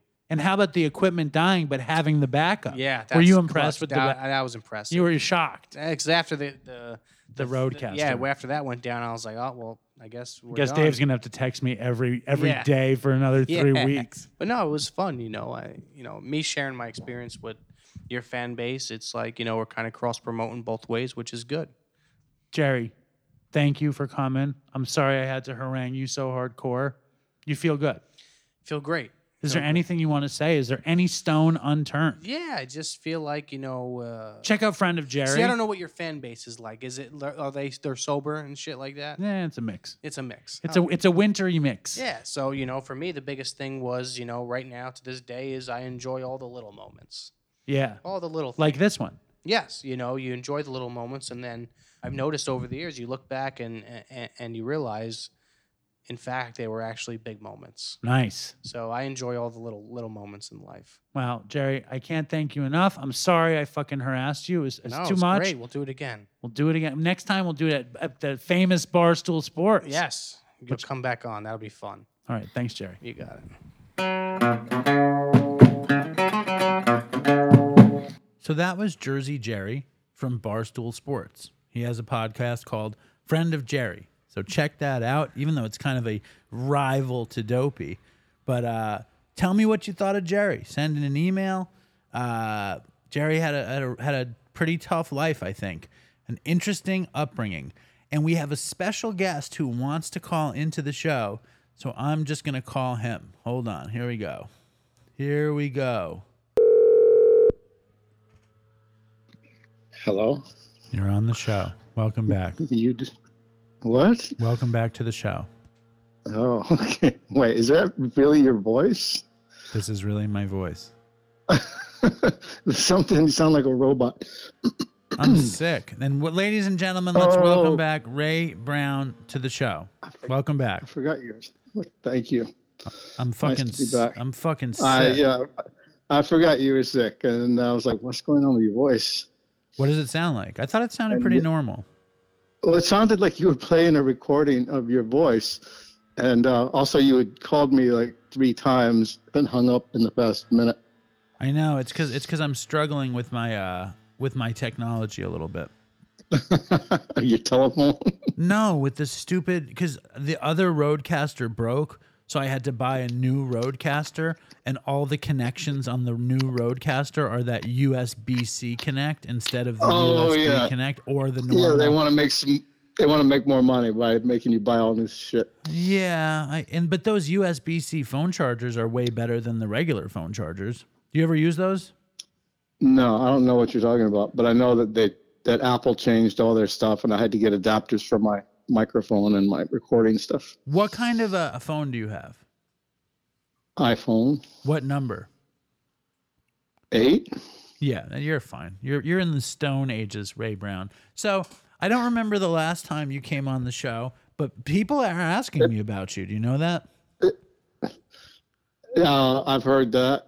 Um, I was. Uh, remember, I came over for lunch. We had lunch together recently. I rem- what do you think? I'm senile? Of course I remember, but I didn't. I didn't use. I didn't use that on the show because it got all We- fucked up. we- right. We recorded it and then it wasn't working, and so so I listened to that. Are, are we doing Carnie Wilson?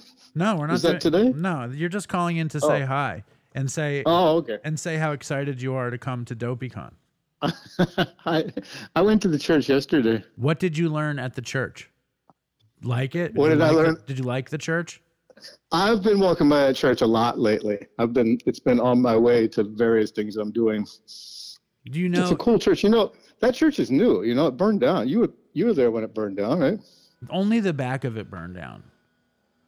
The, Oh, the main steeple room, was- the steeple remained. The the back of Oh, it okay. burned down. The front of it did not lived burn in- down. I lived in Chelsea when it burned down. The back know, though, it's- not the whole church. Yeah. Um, you know what's weird is how much you and I lived across the street from each other for like years. You were like a kid, Yes. but and I was thinking about the specials at whatever that club is. I wonder if we were there on the same night. With the Terminal Five, the. Terminal Five Terminal special Five. show. Yeah, 420. Were you there 420 or 421? I'm gonna I'm gonna guess I was there 420. I don't I don't I don't- don't things on 421. I do things on 420. Right, Ray Brown. Uh, where were you standing? I was all over the place at that. I, I danced. I was all over the Oh. place at that show. I even ran into my ex girlfriend from California at that show, Really? which was very That was- uncomfortable. That was maybe the best show I've ever seen. Either Cheap Trick or specials. It was just electric. You ready for this, Ray So- Brown? Are you ready for this? What's that? What? Me and Linda went to see Roger Waters this week. Maybe, I, I was maybe better than I- the specials in 2010. well. That's so weird because I saw a, a video from the show this morning, and then when I was going to lunch, I saw a poster and I, it said the Garden. I'm like, oh, and I almost took a picture and sent it to you. Yeah, it's a cool stage he did. It reminded me of the uh, Dre's Super Bowl stage. It was just very, very minimalistic, and what I saw there was only white lighting. There was no other lighting. uh, Roger Waters was incredible. I didn't think it was even going to be good. I thought the whole time all I was going to do is wish Dave Gilmour was there.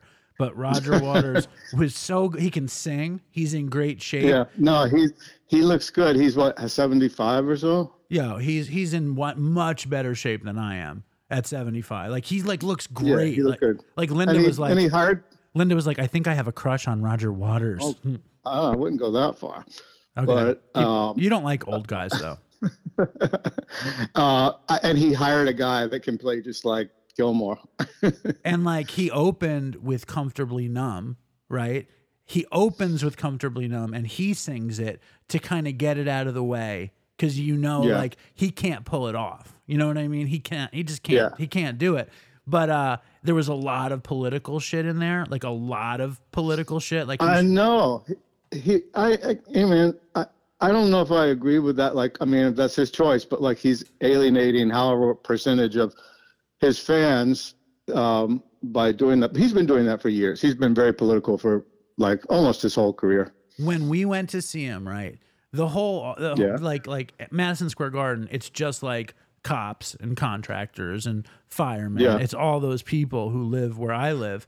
And and when he wasn't playing Pink Floyd songs, they were screaming at the top of their lungs at him. Oh I- shit! like, it was like almost a riot. I, I saw like te- Wow. the funniest thing is that the security at Madison Square Garden is the same security from 20 years ago. Like it's the same guys, but they're just older and fatter. They're aging out. You know, and like I saw like 20 of them rush some dude and take him out of the garden, and it was crazy. And it was in, it was intense though. And uh and and Roger Waters he opened the second act. He opened after intermission. He played. So ya thought ya might like to go to the show, and it was great. It was great. It was great. It was so How much, much fun. were the tickets? I don't know. I, I just had Linda buy the tickets. But we, we have a deal. Oh. Like we don't ever spend more than like a hundred dollars on a ticket.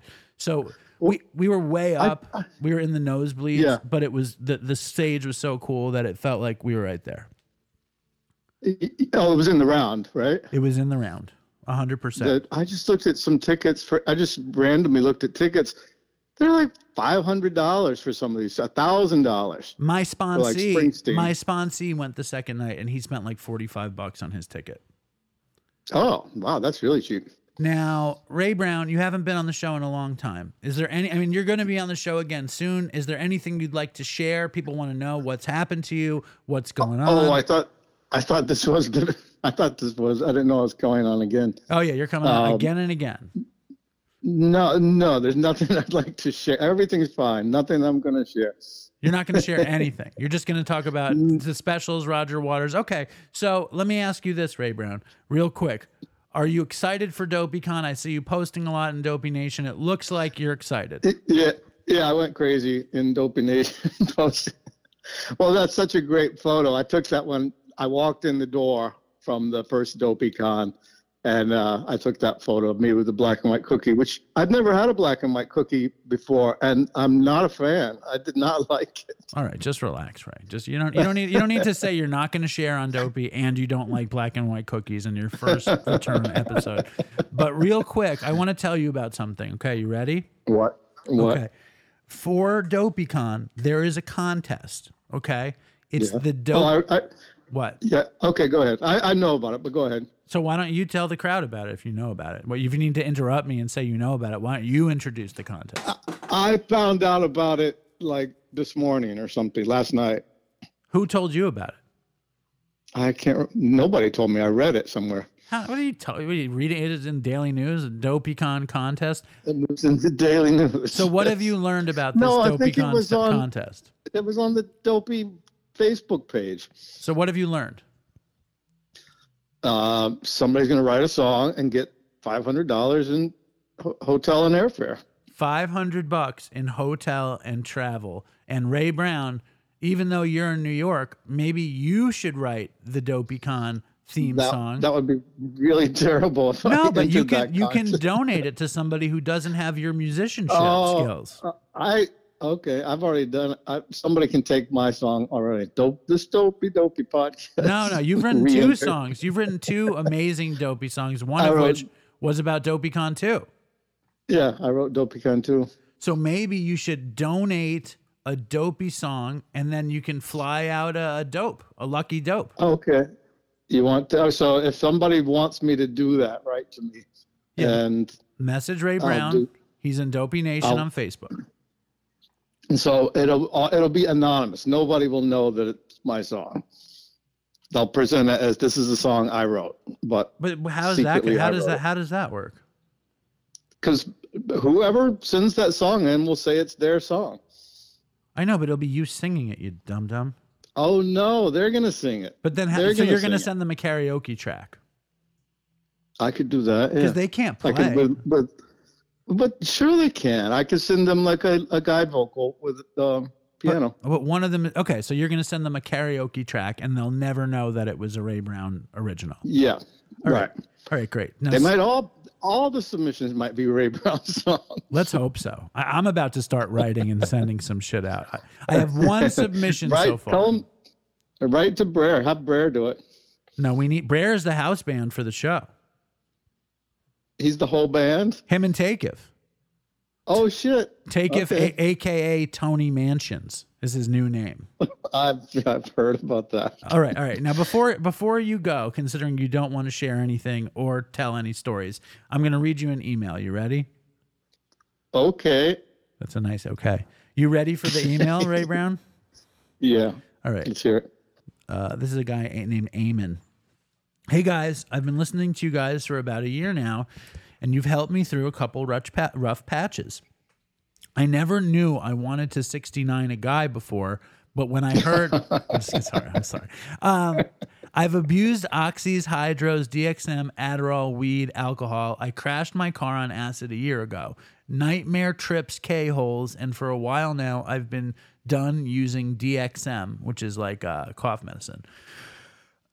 Just looking at it in the store makes me sick, thinking about all the pills I would take at once. But now that feeling has gone away, and every second of every day I think about getting high or or heavier than weed, including texting old dealers and thinking about approaching other dope heads on the street. My mom knows about my problems, but not all of it, and they want to get me in therapy, although I'm on antidepressants. But that doesn't feel like it's going to stop this fire that's building. My mom has seen me fucked up on numerous occasions, crying and having to drive me to work since I could hardly talk. And I don't want her or my girlfriend to be upset. So I've been going behind their backs trying to get a hold of anything I can. I guess they want advice, but he doesn't say that they want advice. That's the whole message. But the but the subject Oh. is relapse advice. So do you have any relapse advice, Ray? Um, it sounds like he needs to talk to somebody that's not his girlfriend or his wife, Or his mom. and I mean, I mean his mom. Um, yeah, um, sounds like he's in trouble and he knows it, and he's asking, sort of asking you for help. He is asking you for help. Um, I don't know. It's kind of, it sounds like he's he doesn't want to relapse, but he's going to if he doesn't reach out to somebody. Right. Yeah, he's gonna relapse. That's a lot of drugs too. A lot of drugs. Well, real quick, uh, we just are sending somebody to treatment right now.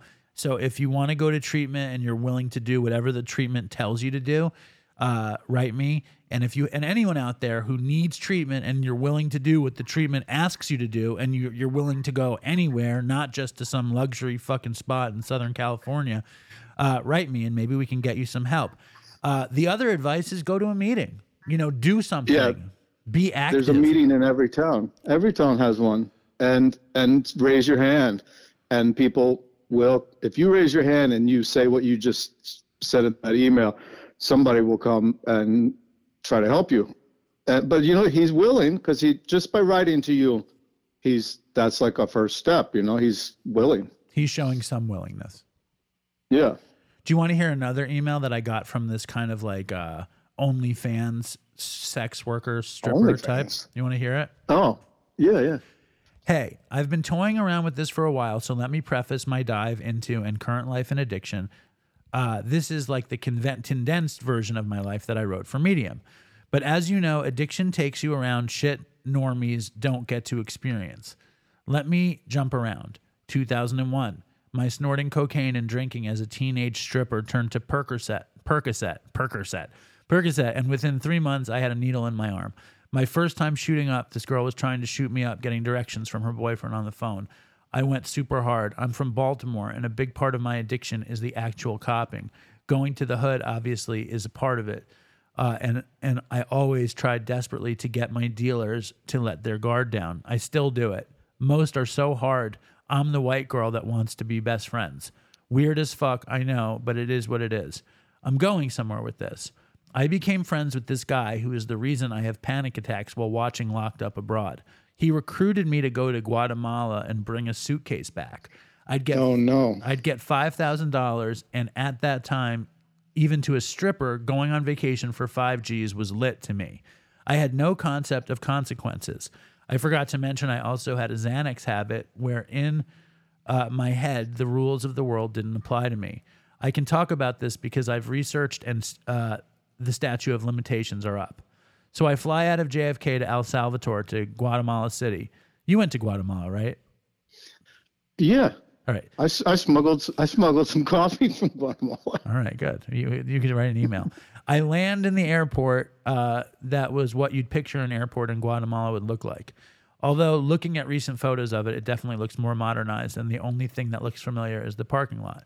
This was over 29 years ago too. All these feral children, Oh. all these feral children around offering to carry my bags. I'm the only blonde for miles, mind you, and I'm dope sick as fuck. The guy who sent me said to ask for coffee. While my driver picked me up, I well, my driver picked me up. I got to the hotel and I'm begging for coffee. This guy brings me a legit coffee. Oh, he says to ask for coffee as dope. All right. Uh, I started slapping the inside of my elbow, like mimicking shooting up. So the guy says, I'll be back.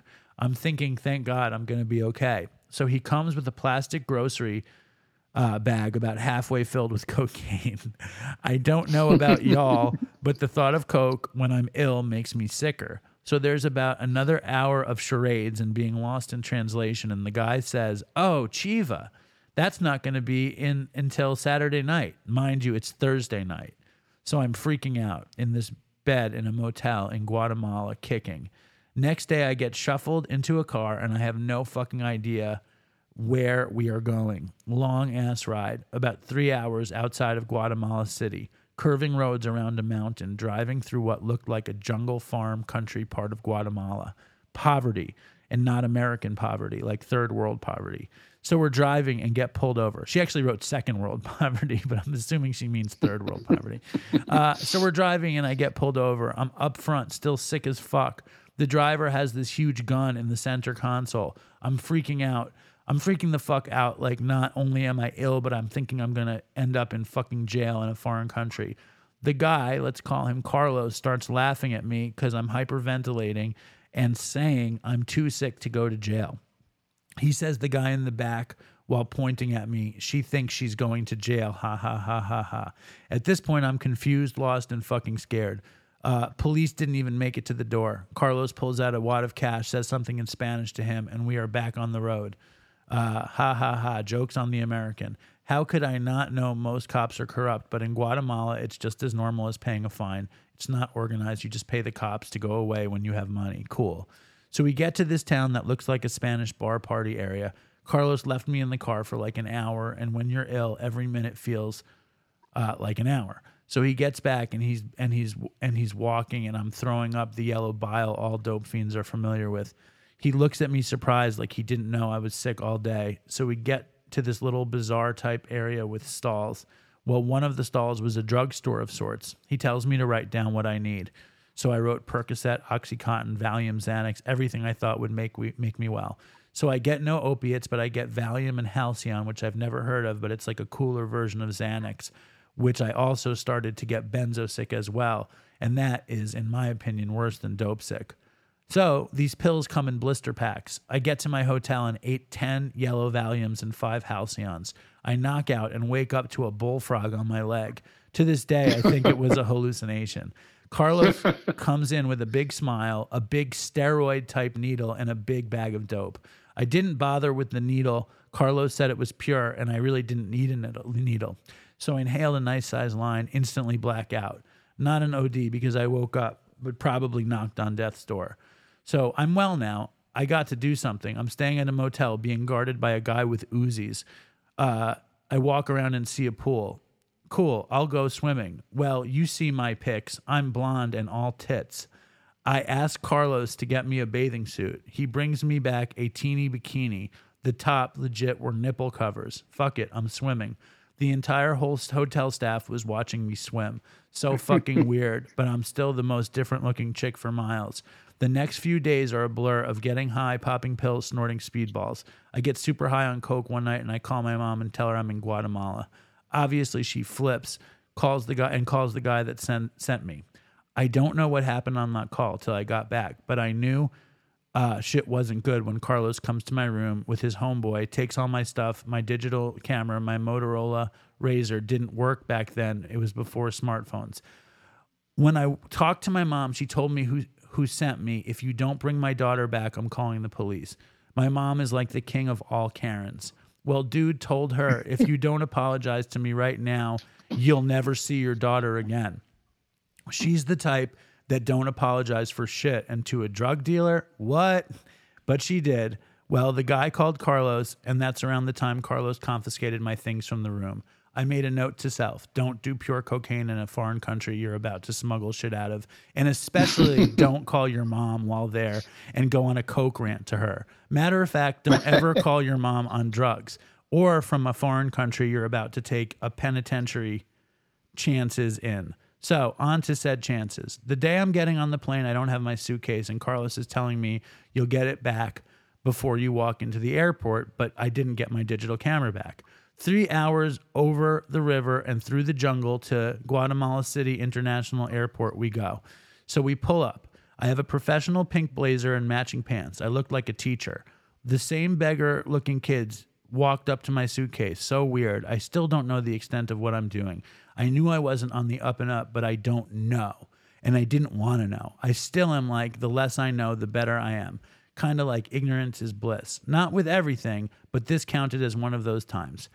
I actually walked through the airport with ease because at least in Guatemala, everything was taken care of. JFK would be the true test, but I was ready. I had my story of teaching English to Guatemalan children, and I was riding on Xanax confidence. Made it through, passport stamped.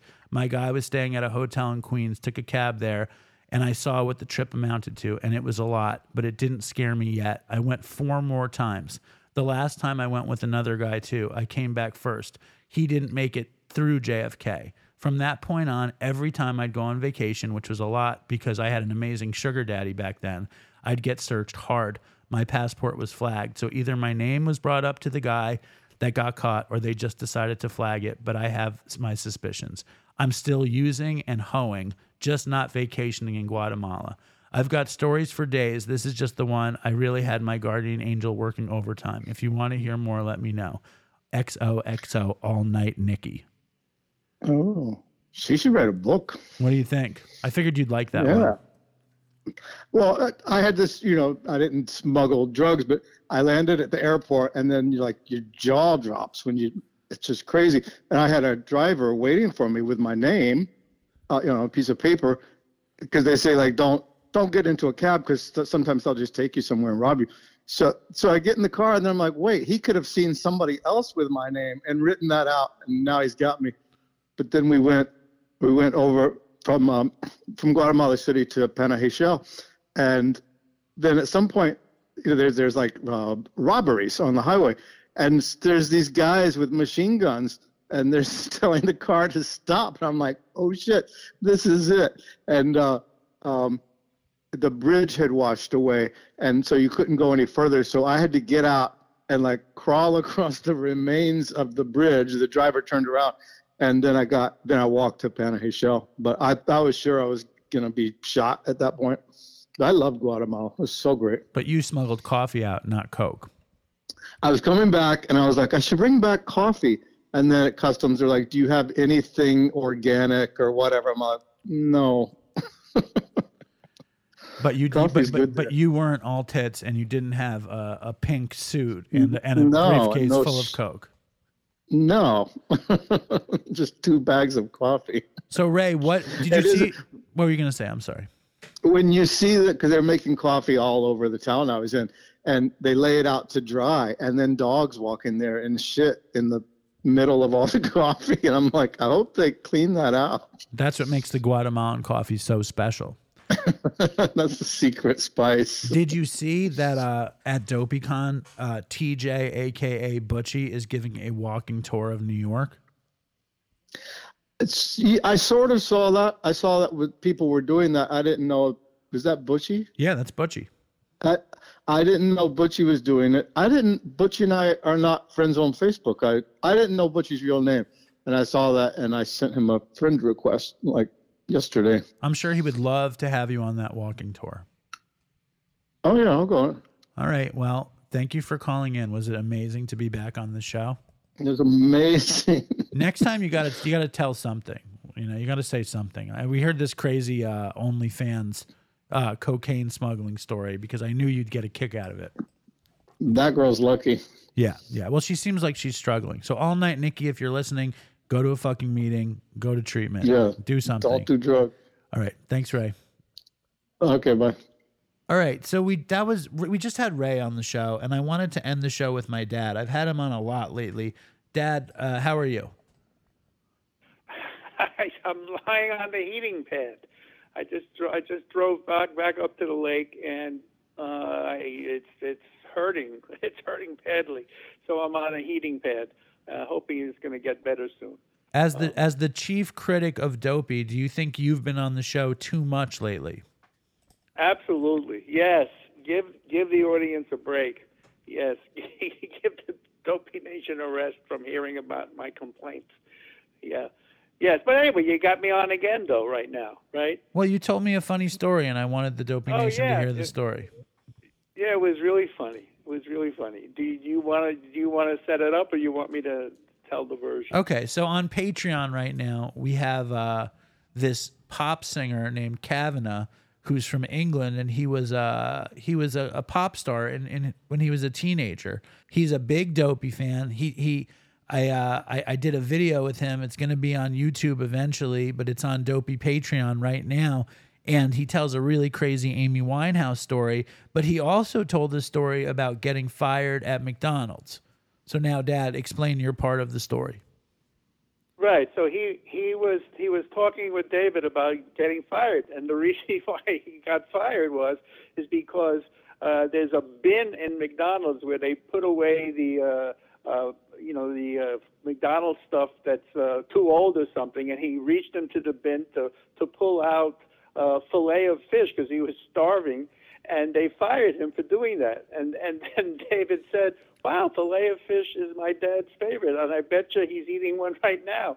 And it turns out that I had come home. Uh, I had I I taught on. Uh, on Wednesday, and I went to the doctor, and I came home feeling sorry for myself, and I bought two fish fillets and a medium fries, and I was eating it. It was And you were really listening to the, you were watching the Patreon episode, or you were listening no, to it? I, I, I, I, I saw it. I saw that you were going to interview him, and then the next day I played it, and and uh, and, and yeah. So when he said, you know, when you said I was eating fillet of fish, actually the the, the day before I really was. But you weren't. But again, you were not. Hold on, hold on, hold on, hold on. Yeah. You were not eating the fillet of fish when we were talking about it. You didn't listen to it Uh, while you were eating it. no, no. Yeah, that It wasn't ru- that ruins this whole story, Dad. Who, who No, cares? Why not? Why not? it was close. It was close. All right, now uh, before. Well, thank goodness you weren't in the house because I only had one for lunch and I saved the second one for dinner, and you probably would have stolen it. From No, me I, I think I, I think saving a fillet of fish is sadder than saving an egg, egg roll, and and it puts you more on the Jewish shut-ins of Penn South list that you're saving McDonald's. No, I think it shows it shows it shows how healthy I am that, that I got filled up at lunch with the. Well, I did have the French fries. I got filled up with the one fillet of fish and French fries, which never would have happened in the past. And then at night, I had the second fillet of fish with some coleslaw. Um, I don't know what else I had. How did you heat it up? In a microwave, Uh, no, not too much. There's nothing. that- listen, the word healthy and this story do not go hand in hand. Uh, Yeah, I stop. I, listen. I got it. Stop doubling down on fast food and putting it in the fridge. Eat healthy food. You're gonna you're gonna kill yourself. Oh, yeah, yeah. Well, I got into more more trouble by by uh, heating tea in the microwave when the British people were upset with that. So that, that I think that I got into more trouble with that instead of brewing tea. I guess the proper way. Listen, that's nothing compared to the fact that you're saving fast food fish fillets for the next day of lunch. It makes me very worried. No, it was at night. It was at night. So you had one for lunch and you saved the second one for dinner. Exactly. You hear how sick I am? Yeah. You, well, you sound well. Yeah. You're not feeling any better. No, I feel terrible. I feel terrible. And, Uh-huh. and, and, and I just, uh, I've become obsessive compulsive with making the show two hours, which is why I had Ray on and I have you on. Just because of my Oh. Well? OCD. Why? Yeah. How come? Why are you thinking you need to have it as two hours? I like it. It makes me feel like it's impressive and, and people like it. People listen to the end of the show. You listen to the end of the show. Oh yeah. Now I'm Yeah, well, what did you think about that? Uh, oh, the Cav- the Kavana is only on Patreon, though, right? did you like it?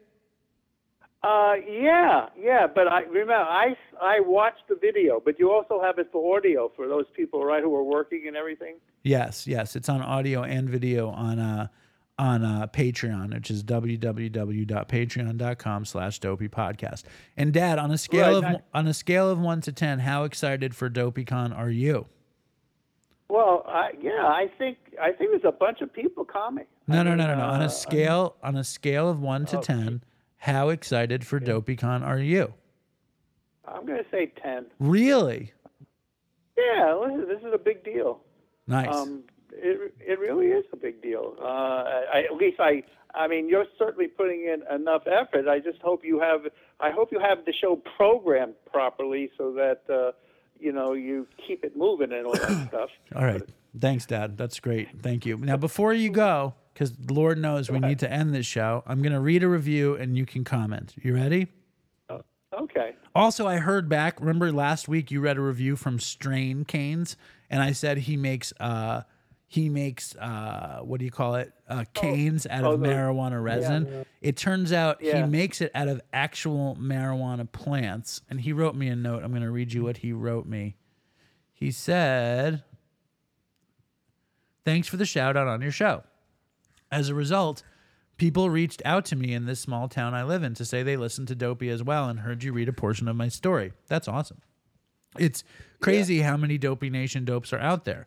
Just to be clear, Dave, the walking stick I'm making for you is not resin. It is actually the stock of the plant. The marijuana plant grows and produces buds, and sometimes these plants grow very big.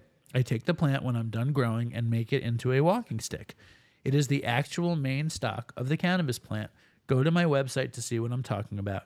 You can't have a walking stick without going to my website and understanding what a strain cane is.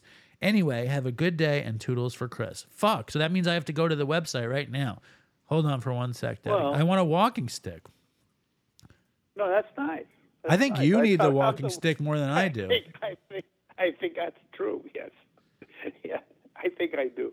At least to you know to beat off the dogs around here. That's one other reason uh, for it. Yeah. So, His- yeah. So what's the? his his hold on his his his website isn't isn't coming up. Let me see. Strain canes. Here we go. Walking sticks. Oh, these sticks are beautiful. It's at www.straincanes.com. Listen, fucking uh, strain canes, send me a nice walking stick. They look really nice. And maybe if you have an extra one, you can send it to my infirmed fillet of fish eating father. Yeah. Uh, so yeah, and I'm gonna read your story on Patreon, or unless you want to make a shorter one. His story is so long. Um, yeah, give me a shorter one, or send it in a voicemail, and please, I want the fucking strain cane walking stick for sure. And you want one too, Dad, or no? Look, uh, don't push the issue. All right, send one, and I'll let my dad use it. That's fine. Here we go. Uh, this is the newest review. It's from Irregular Cycle. It says Dopey builds empathy. I'm a child and grandchild of alcoholics and drug addicts who have had several substance abuser partners without having addiction issues myself. My generational trauma expresses itself in other ways. Ha. This podcast helps me understand and empathize with their behavior when it can be very painful to see them self destruct and not be able to stop it. So, Dopey is a therapeutic listen. Plus, the guests are often very interesting. My favorites are usually the old school New Yorkers, but the Gabor Mate episode was really insightful. Um, and I'll read one more. This is from Tom WAC. He says, funny and really real.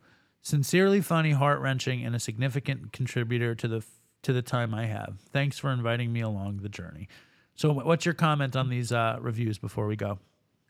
No, no, very, very good. But the guy who made the cane says that there were a bunch of people in town that listened to Dopey also. That's that's really, you know, that's fantastic. Um, I'm surprised that there was nobody in my class that mentioned anything, you know, about, uh, about uh, Dopey or something. But right now, I'm still anonymous in the class, which is good. Very good. Well, I mean, no, I, I, nobody encounters me with Dopey ever. So, whatever. Yeah. it's it is what it Yeah. is, and it's it's doing good, and uh, hopefully we'll get a walking stick for you. And I'm glad you're excited about DopeyCon. I'm excited about DopeyCon too. If you want to come and see my very excited dad uh, and play Win Alan's Money, go to Dopey. Oh wait a minute! What? Wait, I don't think we're doing that. I thought I thought you came up with a better prize. Oh, you're gonna give them the tour of your apartment? No, that was the worst prize. No, I thought you were going to give them a what do you call it? One of, one of the merch. Okay, okay. You're gonna get something, and we're gonna call the game Win Alan's Money. Anyway, um, Uh, All right, Dad. Thank you for calling in. Thank you for telling your fillet of fish story. Uh, I hope the heating pad works. I gotta go fucking lie down and watch TV. all right. I hope you feel better. All right. Love, Davey. Okay. And toodles for Chris. All right, thanks, Dad. I love you too. Stay strong, Dopey Nation, and fucking toodles for Chris. And Ray Brown was on the show today too. Oh, nice. All right, Nice. So, and he's coming, right? He's coming to Dopey Con. he's coming. So thank you, Dad. Good night. Good luck. Uh, goodbye, everybody. What's up, Dave and Chris? My name's Jake. I'm 25 years old from West Virginia. I just found Dopey about two weeks ago, and it's my favorite podcast of all time. Y'all are hilarious, and it's just gotten me through some really hard times. And though I'm not clean myself, you know, it gives me a lot of hope for the future. Um, I really like Dave's song, and I'm gonna do a little cover of it here on my banjo. Hope y'all don't mind too much. I wrote a uh, third verse myself. Sorry about the poor quality. It's just on my phone. And, uh, sorry about the banjos. Things hard to keep in tune.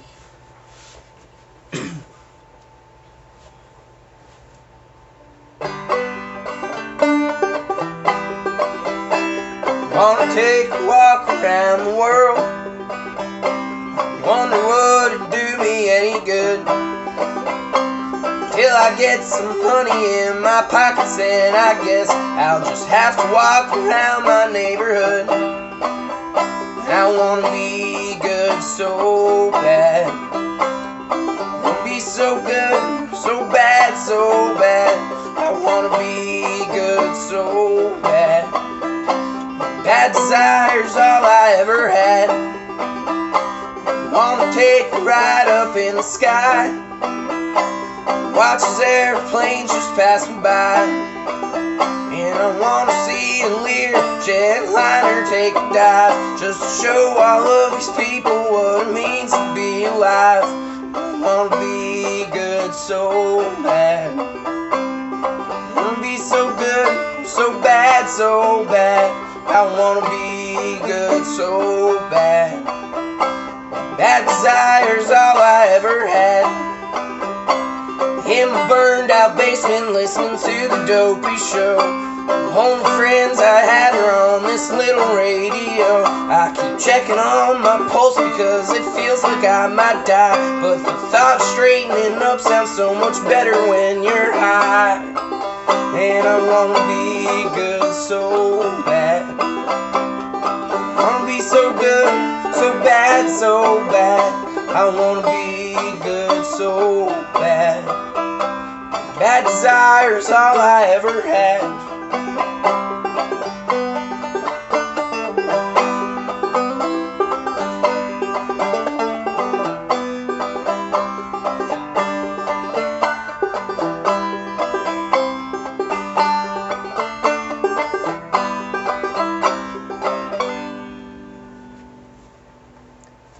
Well, I hope y'all hear this.